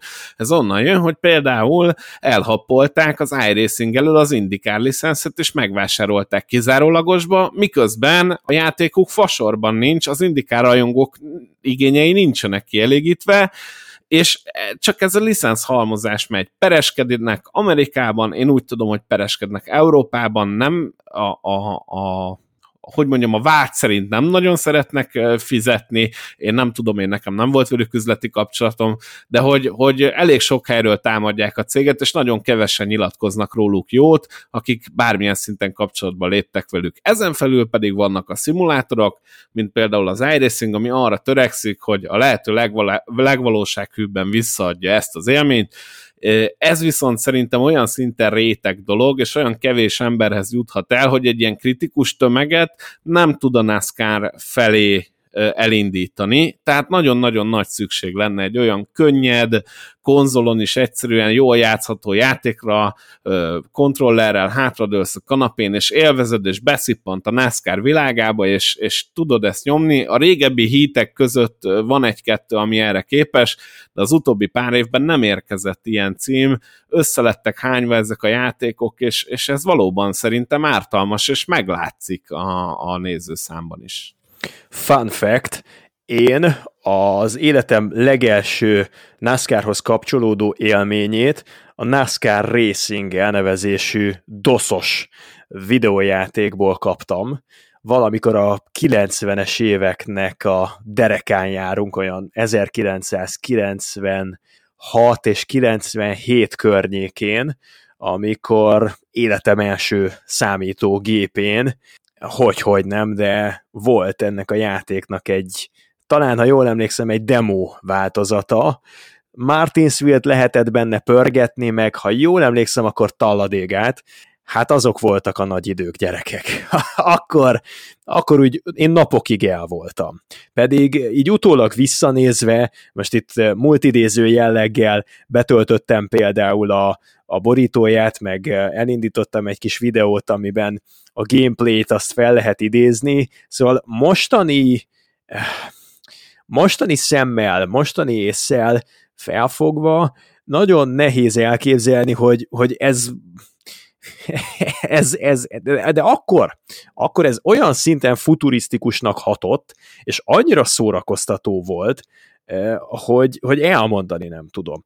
Ami pedig szerintem hiányzik mostanában, bár én nem sokat játszottam, mondhatni talán semmit az általatok legutóbb emlegetett friss hivatalos NASCAR játékokkal, de hogy valahogy nincs meg az a, az a hangulat, nem tudják megteremteni azt az atmoszférát, amit a régi idők számítógépes játékai, köztük ez a papirusos, doszos játék, amiről én beszélek, instant hozott. Na igen, csak ugye azt tudnod kell, hogy a Papyrus Games-nek a, a, az alapja, tehát ott az alapítók, ők csinálják most az iRacing-et, tehát a Papyrus Games-ből lett az iRacing.com, tehát ezt a vonalat továbbfejlesztették, és elmentek a komolyabb irányba. Az valóban hiánycik maradt, hogy az emiatt ott maradt űrt a NASCAR Heat sorozat, és különösen ez az új Motorsports Games féle szemét, azaz az Ignition, ezt nem nagyon tudja betölteni, viszont, viszont amit te annó tapasztaltál, az meg elment egy olyan komoly szintre, hogy a NASCAR csapatok meg alapvetően azt használják szimulátornak, tehát gyakorlatilag mondhatni, hogy a végletekig fejlődött a dolog, csak ezt már nem, tehát az iRacing-nek a legnagyobb problémája, hogy azt nem tudod kanapéról hátra dőlve egy karrier módban szépen nyomni, hanem nagyon drága PC-t kell hozzávenni, nagyon drága kiegészítőket kell hozzávenni, előfizetés van, pályát kell venni, autót kell venni, tehát egy komoly hobbi, és tényleg első vonalas hobbi kell, hogy legyen, hogy ezt valaki tudja csinálni abból viszont én látom a hiányt, hogy, hogy tényleg egy ilyen hátradőlős, joystickos, beleélem magam játék meg nem jön ki jó, és ez a Motorsport Gamesnek a hibája, és most már erre lehet számítani az indikárban is, ugyanis a Penskék eladták a jogokat, így aztán most már iRacingben sem lehet azokon a pályákon indikározni, amik a valóságban is vannak, úgyhogy köszönjük szépen, remélem csődbe megy a cég, és minél hamarabb, már mint a Motorsport Games. Igen, hát a, a az az igazság, hogy még azt sem mondhatnám, hogy a, a, a munkásokat, a dolgozókat sajnáljuk, mert ők is már arra várnak, hogy, hogy fölbonthassák a szerződésüket, és továbbállhassanak, mert nem kaptak fizetést, stb. stb. És azért ilyen munkakörülmények között ne csodálkozzunk, hogy ilyen minőségű játékok készülnek. Én egyben reménykedem, ugye az iRacing tavaly felvásárolta a Monster Games nevű céget, és ki is adtak egy ilyen dört játékot, salakost, és az nagyon jól sikerült, tehát uh, konkrétan nyilván nem, reali, nem uh, teljesen szimulálja le azt, ami a, a valóságban történik, de megtalálja azt az arany középutat, ami a, a szimulátor és egy, egy, egy élvezhető feelinges sárkád játék között van.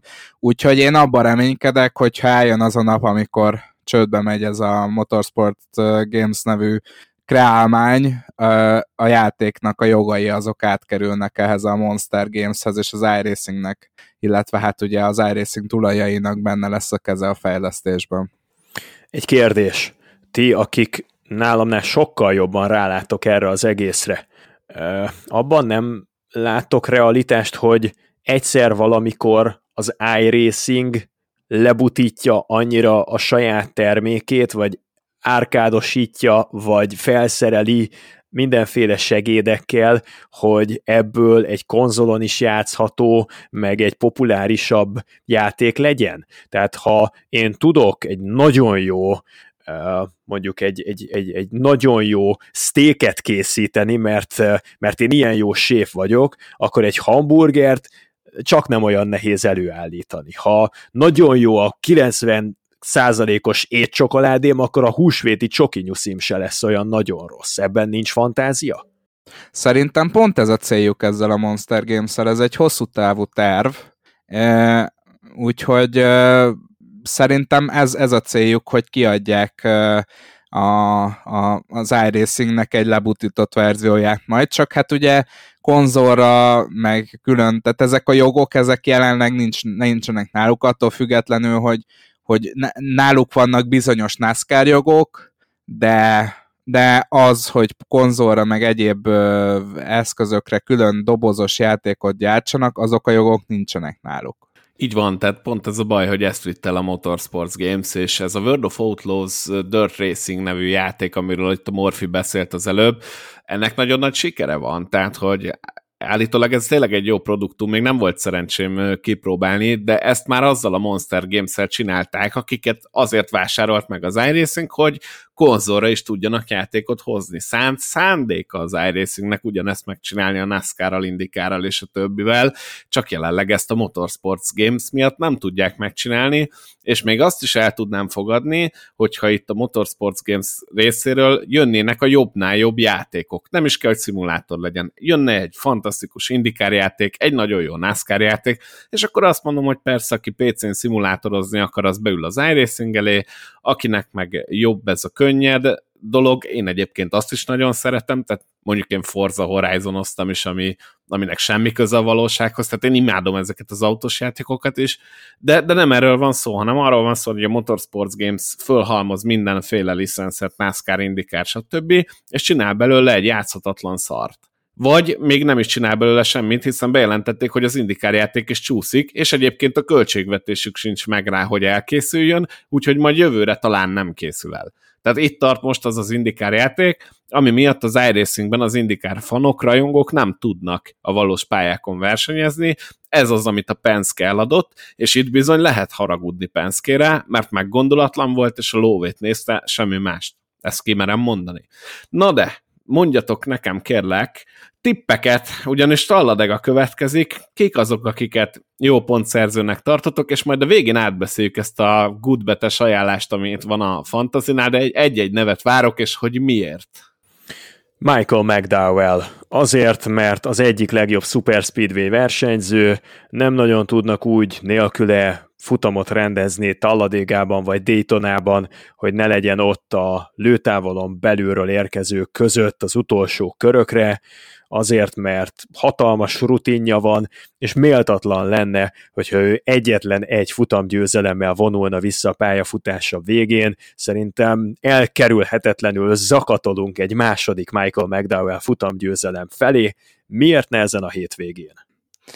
Én most egy teljesen bold prediction fogok, mert van egy ilyen, egy ilyen nem tudom, hogy hogyan, honnan jött ez a megérzés, de most jelenleg az a megérzésem, hogy Justin Haley-nek nagyon jó versenye lesz ezen a hétvégén, úgyhogy én őt javaslom a fantasyba. Wow, ez meglepett engem, de jó. Engem nem. Engem nem. Én azt hiszem, még talán Twitterre is kiírtam évelején, hogy éves bold prediction az az, hogy Justin Haley nyer egy koronaékkő futamot.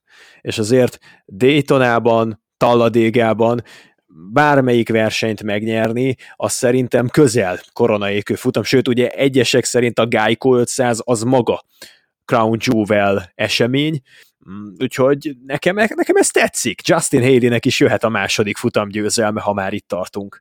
Tetszeni Igen, egy picit is. én azért, azért mondanám Bold Predictionnek, mert idén azért annyira nem mellős a Kaulignak a programja, de, de Justin Haley nagyon-nagyon jó ezeken a super speedway-eken, úgyhogy én bízok benne, hogy most, most föl fognak támadni. Azt figyelitek egyébként, hogy AJ Allmendinger most már konstans gyengébb, legalábbis számomra gyengébbnek tűnik, mint Justin Haley a 2023-as szezonban, igen, ugye? Igen. ugye? És azért Justin Haleynek nem semmi kis pár napja lenne, hogyha néhány nap leforgása alatt a büntetését eltörölnék, meg még jönne a tetejébe egy futamgyőzelem, akkor a playoffban való részvétele rögtön garantált is lenne. Ezt nevezném nagy fordulatnak ahhoz képest, ahol tartottak egy pár nappal ezelőtt félreértés ne essék, tetszett, nekem is tetszett Morfi tipje, csak meglepett. Én azt hittem, hogy ő bedob valami nagy nevet, aztán robogunk tovább, de... Nem, nem, most a hétvége után ez, én megmondom őszintén, hogy egy versenyzővel nagyon-nagyon nem jól spóroltam, ez pedig nem más, mint William Byron, és már csak hat hatszor uh-huh. használtam őt az év során. Ugyanez. És, és megint, megint, egy olyan, megint egy olyan versenyét, tehát ilyenkor egy picit rugdossa magát az ember, amikor egy olyan versenyét lövi el egy, egy Byronnak, mint ami most volt hétvégén Martinsville-ben, ahol igazából semmit nem mutatott, és, és én is csak azért raktam be őt, mert volt egy Martin Truex Jr., aki meg végig a 31. helyen volt, és hát persze, hogy a második szegmensnél uh, kihagytam őt, úgyhogy úgyhogy igen, igen, Martin Truex Jr. így utólag már könnyen okos az ember, és őt kellett volna behagyni Byron helyen, de hát ki tudhatta volna. Igen, én is pont Truexet raktam vissza a garázsba, óriási hiba volt, de hát ez van. Az én tippemet szerintem tudjátok. Ha, meg is hagyom nektek, hogy bemondjátok. AJ Almending, uh, Ricky Stenhouse Igen, AJ Stenhouse Jr. Igen, Ricky Stenhouse-zal jövök, szokásos Super Speedway, és most nem kevertem őket össze, segít, hogy nem vagyok lázas. Um, beszéljük át ezeket a good beteket, meg ezeket az avoid, tehát hogy mi a kerülendő, kik, kik lehetnek itt a meglepetések, mert szerintem érdekesség lehet itt a fantaziba. Ugye többen jelezték a múltkori adás után, hogy ők sem vették észre ezt a szekciót, úgyhogy nagyon szépen köszönik, hogy felhívtam rá figyelmet. Hát ez a rosternél van, ahogy legörgettek, és tennétek be a pilótákat, és vannak a duelek, és alatta ott van egy gyönyörű széles bannerben, hogy kiket ajánl a NASCAR, és az első ajánlás az Ryan Blaney. Ugyanis Ryan Blaney két versenyt megnyert a legutóbbi hét talladégában rendezett futamból, úgyhogy igen, ez, ez, az, ez a legerősebb statisztika, ami alapján Blaney-t mondják. Aztán a második remek választás a NASCAR fantasy részlege szerint az Ross Chastain, aki tavaly nyert itt, és a legjobb ötben végzett mind a kettő talladégai futamon. Ezzel én egyébként fogok jönni, nekem Chastain biztos, hogy benne lesz a fantazimban. Ezzel vitatkoznék. Szerintem Chastain túl erős ahhoz az összes többi pályatípuson, hogy itt lőjem el. A super speedway-ekre jellemzően olyan versenyzőket szeretek használni, akiket a road pályákon, a közepes pályákon és a short pályákon nem fogok használni, és Chastain az nálam nagyon-nagyon sok másik pályán, tehát most hadd ne kezdjem el sorolni, hogy Gateway-en, Richmondban kihagyhatatlannak tűnik, úgyhogy én biztos, hogy nem lőném el itt a puskaport, annál is inkább, mert szerintem Ross chastain eddig is sokat kellett használni az eddigi versenyeken. Nekem ő túl értékes egy Super Speedway-re.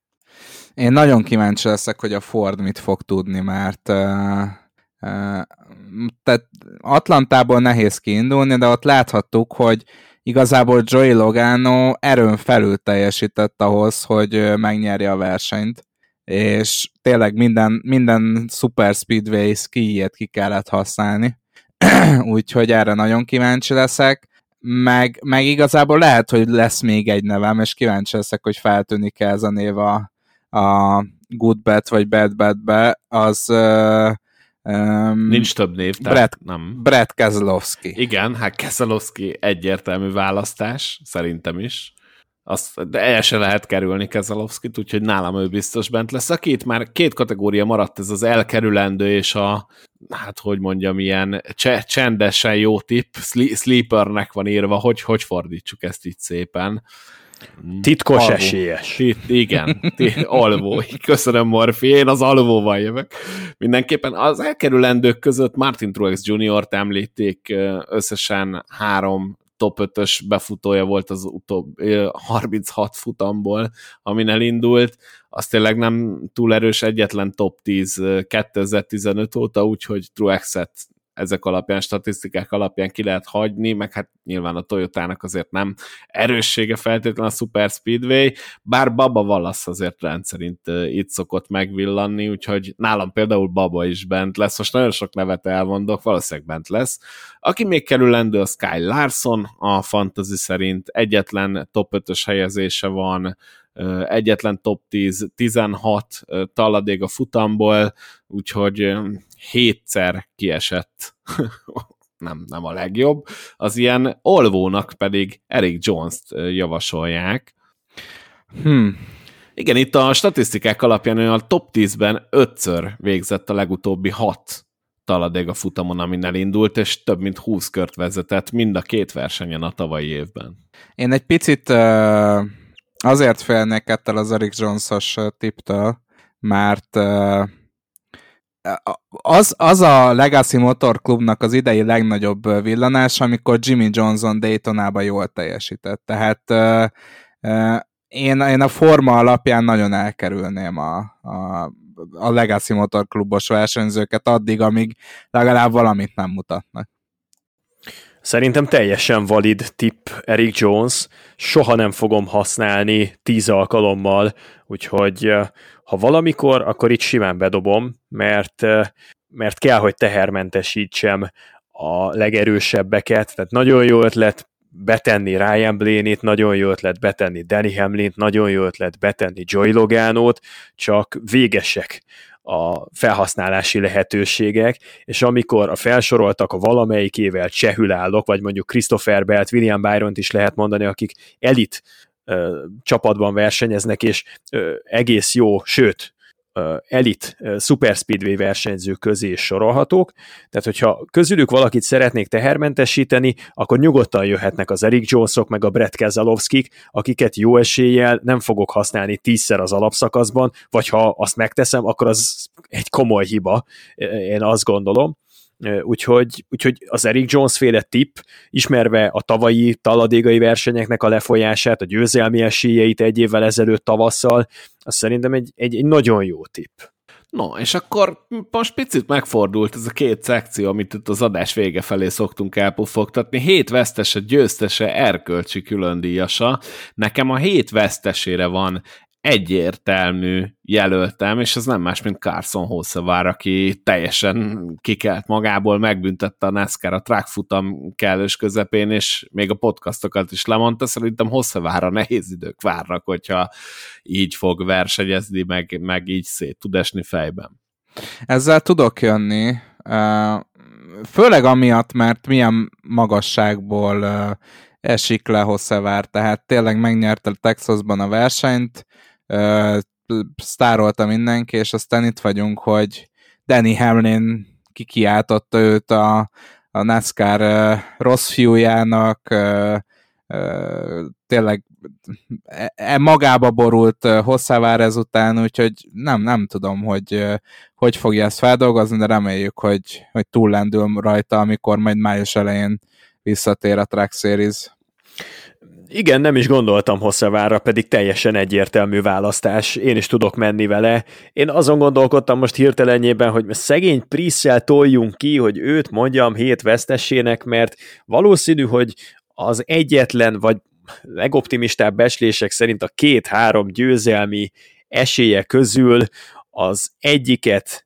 elszalasztotta, ami ebben a szezonban rávárhat, és ráadásul senkit nem is nagyon hibáztathat, mert csak saját magának köszönheti a dolgot, úgyhogy eh, én eredetileg Ryan Priestre voksoltam volna, de Hosszevár így mindent egybevetve a klasszikus vesztes, tehát a, a, a loser eh, kategória, az igazi balfék, aki, akinek eh, elborul az elméje, és csinál egy olyan dolgot, amivel abszolút lejáratja saját magát, tönkrevágja a renoméját, és a közröhely tárgya lesz. Ezt megcsinálta Carson Hosszevár, tényleg csak gratulálni lehet hozzá. Nekem tudjátok, mi jutott eszembe a Hosszevár féle esetről? A tavalyi Road Amerikás Noah Gregson féle agyelborulás. Kísérteties, igen. Ugye? Hogy ez ilyen Ctrl-C, Ctrl-V, csak kevesebb autót tört össze. Tehát nem sikerült akkor a pusztítást végezni, de az, a szándék az megvolt, szerintem abszolút. Meg az igyekvés igen, is ebbe igaza volt Zolinak, ezt a adás előtt beszéltük, hogy itt azért ezt Martinsville-nek köszönhető, hogy nem tört több autó. Igen, igen. Na de a hét győztesére van-e tippetek? Mert megmondom őszintén, hogy a Ryan Priest neve az én agyamban is felmerült, de én az erkölcsi külön díjhoz tudtam volna tenni őt, hogy azért a 41-es nem a legerősebb technika, megnyerte az időmérő edzést, dominálta tényleg az első stage-et, az első szakaszt, és innen rontott el a versenyt, nálam ez egy külön díjat megérdemel, nem tudom ezzel hogy vagytok.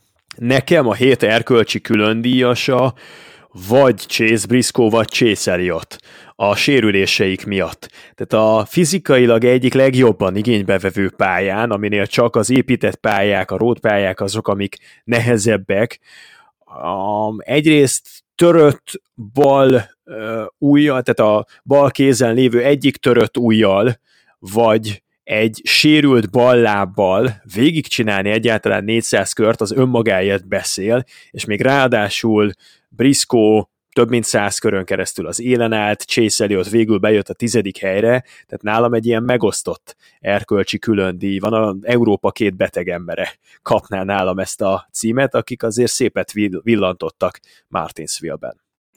Hát lehet, hogy meg fogtok most tekézni engem, de én a, a, a NASCAR-t is betenném az erkölcsi külön díjasok közé, hogy, hogy a Colleague Racingnek gyakorlatilag kiharcolták a büntetés lecsökkentését, úgyhogy valamilyen szinten itt én egy ilyen kis zárójában megemlíteném a NASCAR, de, de természetesen Chase Elliottnak, meg Chase Briscoe-nak is ki tudom osztani ezt.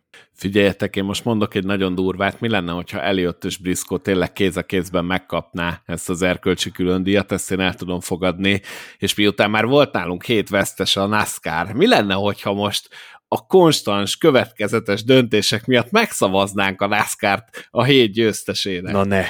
Azért ne. Ah, ne. Pedig nagyon le, olyan lelkesen mondtam, Zoli, hát nem igaz. Figyelj, majdnem másfél percen keresztül hevert egy elgurult kerék a Martinsville-i négyes kanyarban. Ha azt valaki telibe kapja, és egy újabb sérülés Kit akarták van, az autók? De nem láthatta a NASCAR Zoli. Értem, három millió ember láthatta.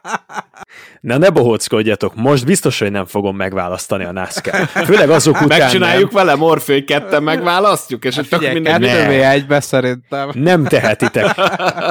Különösen Andris nem. Ott ül, fekszik, péntekről vasárnapra, vagy már majdnem, igen, majdnem megállja a helyét, hogy péntekről vasárnapra véradó hajnalra, péntekről szombatra véradó hajnalra, ott fetreng a kanapén, és várja, hogy a NASCAR végre újraindítsa azt a versenyt, aminek az elhúzódásáért már eleve Andris a NASCAR-t okolja, akkor ezen a héten, ha megmeritek választani a NASCAR-t ilyen protest szavazatként, akkor én le fogom most tépni a fejemről a fejhallgatót. Az biztos. Ö, na jó. Na jó, nem visszük bele a Zolit ebbe az erdőbe, úgyhogy én, én felterje, felterjeztem Kyle Larson-t, főleg azért, mert uh, uh, amilyen az utóbbi években volt Larsonnak a sortovál teljesítménye, főleg itt Martinsville-be, Danny Hamlin is elmondta, hogy a Ganassi is években konkrétan majdnem, hogy rossz irányba indult el a pályán Kyle Larson, tehát annyira nem ismerte ezt a helyszínt, és egyébként ez nálam kísértetésen hasonlít Jimmy Johnsonra, mert én tudom, megint Jimmy ja. Johnson-t felhozom, de hallgattam vele egy interjút, és ő is így mondta, hogy eleinte ő abszolút nem érezte ezt a, ezt a, a Martinsville pályát az első pár évébe, és aztán volt egy verseny, amikor Jeff Gordon mögött tudott menni nagyon sok kört, és azt mondja, hogy így beklikkelt valami, tehát hogy, hogy ment a, a Martinsville egyik koronázatlan királya mögött, és, és egyszerűen megtanulta a pályát, és szerintem Larson is uh, uh, annyi jó versenyzővel vette körül magát az elmúlt években, meg az, hogy az autója gyakorlatilag garantálja azt, hogy elő tud menni, hogy, hogy megtanulta Martinsville-t, és hát most megkapta a kis grandfather klokját nem, nem tudom tiszta szívből megszavazni Kyle larson nagyon-nagyon jól jött neki ki a taktika, tényleg jól ment, nem, nem akarom ezt sem elvenni tőle, de hogyha már futamgyőzteseket nézünk, akkor nekem John Hunter Nimecsek teljesítménye sokkal inkább meggyőző volt. Nimecsek minden újraindítást ledominált, és tűpontosan végigvezette gyakorlatilag az egész Xfinity futamot, úgyhogy nálam ezen a hétvégén John Hunter Nimecsek nagyobbat teljesített, mint Kyle Larson, még akkor is, hogyha ez az Xfinity-ben történt. Én imádtam nézni, amit, amit Nemecsek csinált azzal az autóval, és számomra hihetetlen teljesítmény volt. Szoli mindjárt bemondja, hogy na jó, akkor legyen a NASCAR. Ne. Nem. Most uh, jó, én, én, én Boszkóval értek egyet, mert eh, Larsonnak a győzelme, beleköthetetlen győzelem, nagyon szép győzelem, emlékezetes győzelem, első győzelem a pályán, de azért azt ne felejtsük el, hogy kellett hozzá egyrészt Cliff Danielsnek a nagyon jó hívása, másrészt kellett hozzá egy eh, jó idézi, időzítésű eh, sárgazászló, ami viszont Nemecseknek a győzelmét illeti, az, az megkérdőjelezhetetlen. Az az igazi klasszikus mester munka, amikor szépen, sallangmentesen valaki kiemelkedik a mezőnyből és leural egy Xfinity futamot, ez volt John Hunter némecsek, hogyha ebből még 5-6 hetet össze tudna pakolni a 2023-as szezonban, akkor visszatérhetne a Cup Series-be lehetőség szerint valami jó üléssel, ha nem is rögtön jövőre, de azt követően egészen biztosan, pontosan ez az az út, amin mennie kell tovább ahhoz, hogy adjon egy újabb lendületet a pályafutásának, úgyhogy Boszkónak van igaza, és Nimöcsek a hét győztese. Yes, ez az. Látod, Morfi, nekem van igazam. Akkor megszavaztátok. Ez olyan, hogy te így kiültél, nálad nem, de ha ti megszavaztátok, megszavaztátok, megszavaztuk. És szombaton 10 órakor... Akkor én szavazok a NASCAR-ra, jó? Jó. Maradjuk. Hogy... Adom. Bedobtam trollkodásból, Gyorsan Boszkó visszaáll, és akkor így megyünk. Nem, nem, ezt megpróbáltam. Azt megpróbáltam. merjétek meg. Meg, megpróbáltam azt, hogy behúzlak titeket a csőbe, és ilyen nagyon nehéz volt, de ilyen nagyon lelkesen bedobtam azt a lászkárt, de sajnos, sajnos nem, nem ettétek meg. Viszont Taladega szombaton 22 órakor az Xfinity Series-zel érkezik meg, ugye itt most a tracknek egy hosszabb szünetje van. Melyik csatornán lesz látható ez az Xfinity futam? Tudtok-e valamit? Hirtelen nem. Ha tippelnem kéne, akkor match 4, de utána nézek. Jó, vagy megadjuk házi feladatnak, mert ilyet is. Én szeretek házi feladatokat osztani. Azt tudom, én meg utálom a házi feladatokat, mindig is utálta, úgyhogy... Szombaton 10 órakor a Network 4 egyik csatornáján, tehát Xfinity Taladégából, és vasárnap 9 órakor pedig Cup Series ugyaninnen a... a ezt se tudjuk. A taladég a Super Speedway-ről. Jó. Hogyha vársz, vársz egy, egy másodpercet. De nem várok. Akkor... Köszönjük szépen, hogy itt voltatok. Kövessétek be. Nagyon fontos a twitch.tv per menjetek körbe hú csatornát. Ott fogunk ugyanis streamelni. A mai napon összeraktuk mindenkinek a streamet, úgyhogy három négy. ember Match 4. Ez most az Xfinity vagy a Cup? Ez az Xfinity, a Cup Series pedig uh, szintén match 4, úgyhogy jól gondoltam, hogy a match 4 lesz. Mind Akkor mind a kettő match 4 Szóval ezt a Twitch csatornát, hogy menjetek körbe, hú, ezt kövessétek be, ha és amennyiben érdekelt titeket a szimulátoros versenyzés, három embert fogtok itt leginkább látni. Engem a Morfit és az egyik szerkesztőtársunkat és szimulátoros csapattársunkat, Viski Robertet, úgyhogy ott lehet nekünk írni, meg lehet beszélgetni, meg minden ilyen, és egyéb dolgokkal is készülünk, óriási munkákban vagyunk itt az elmúlt pár hétben, úgyhogy össze fog állni egy új valami, erről viszont nem árulok el többet, dolgozunk rajta, és hogyha készen van, akkor tudni fogjátok. Annyit előzetesen, hogy nagyjából ott Darlington után várható, de majd a social media felületeken folyamatosan dobunk ki róla infót. Köszönjük szépen, hogy itt voltatok velünk, és akkor jövő héten is találkozunk. Sziasztok! Sziasztok! Sziasztok!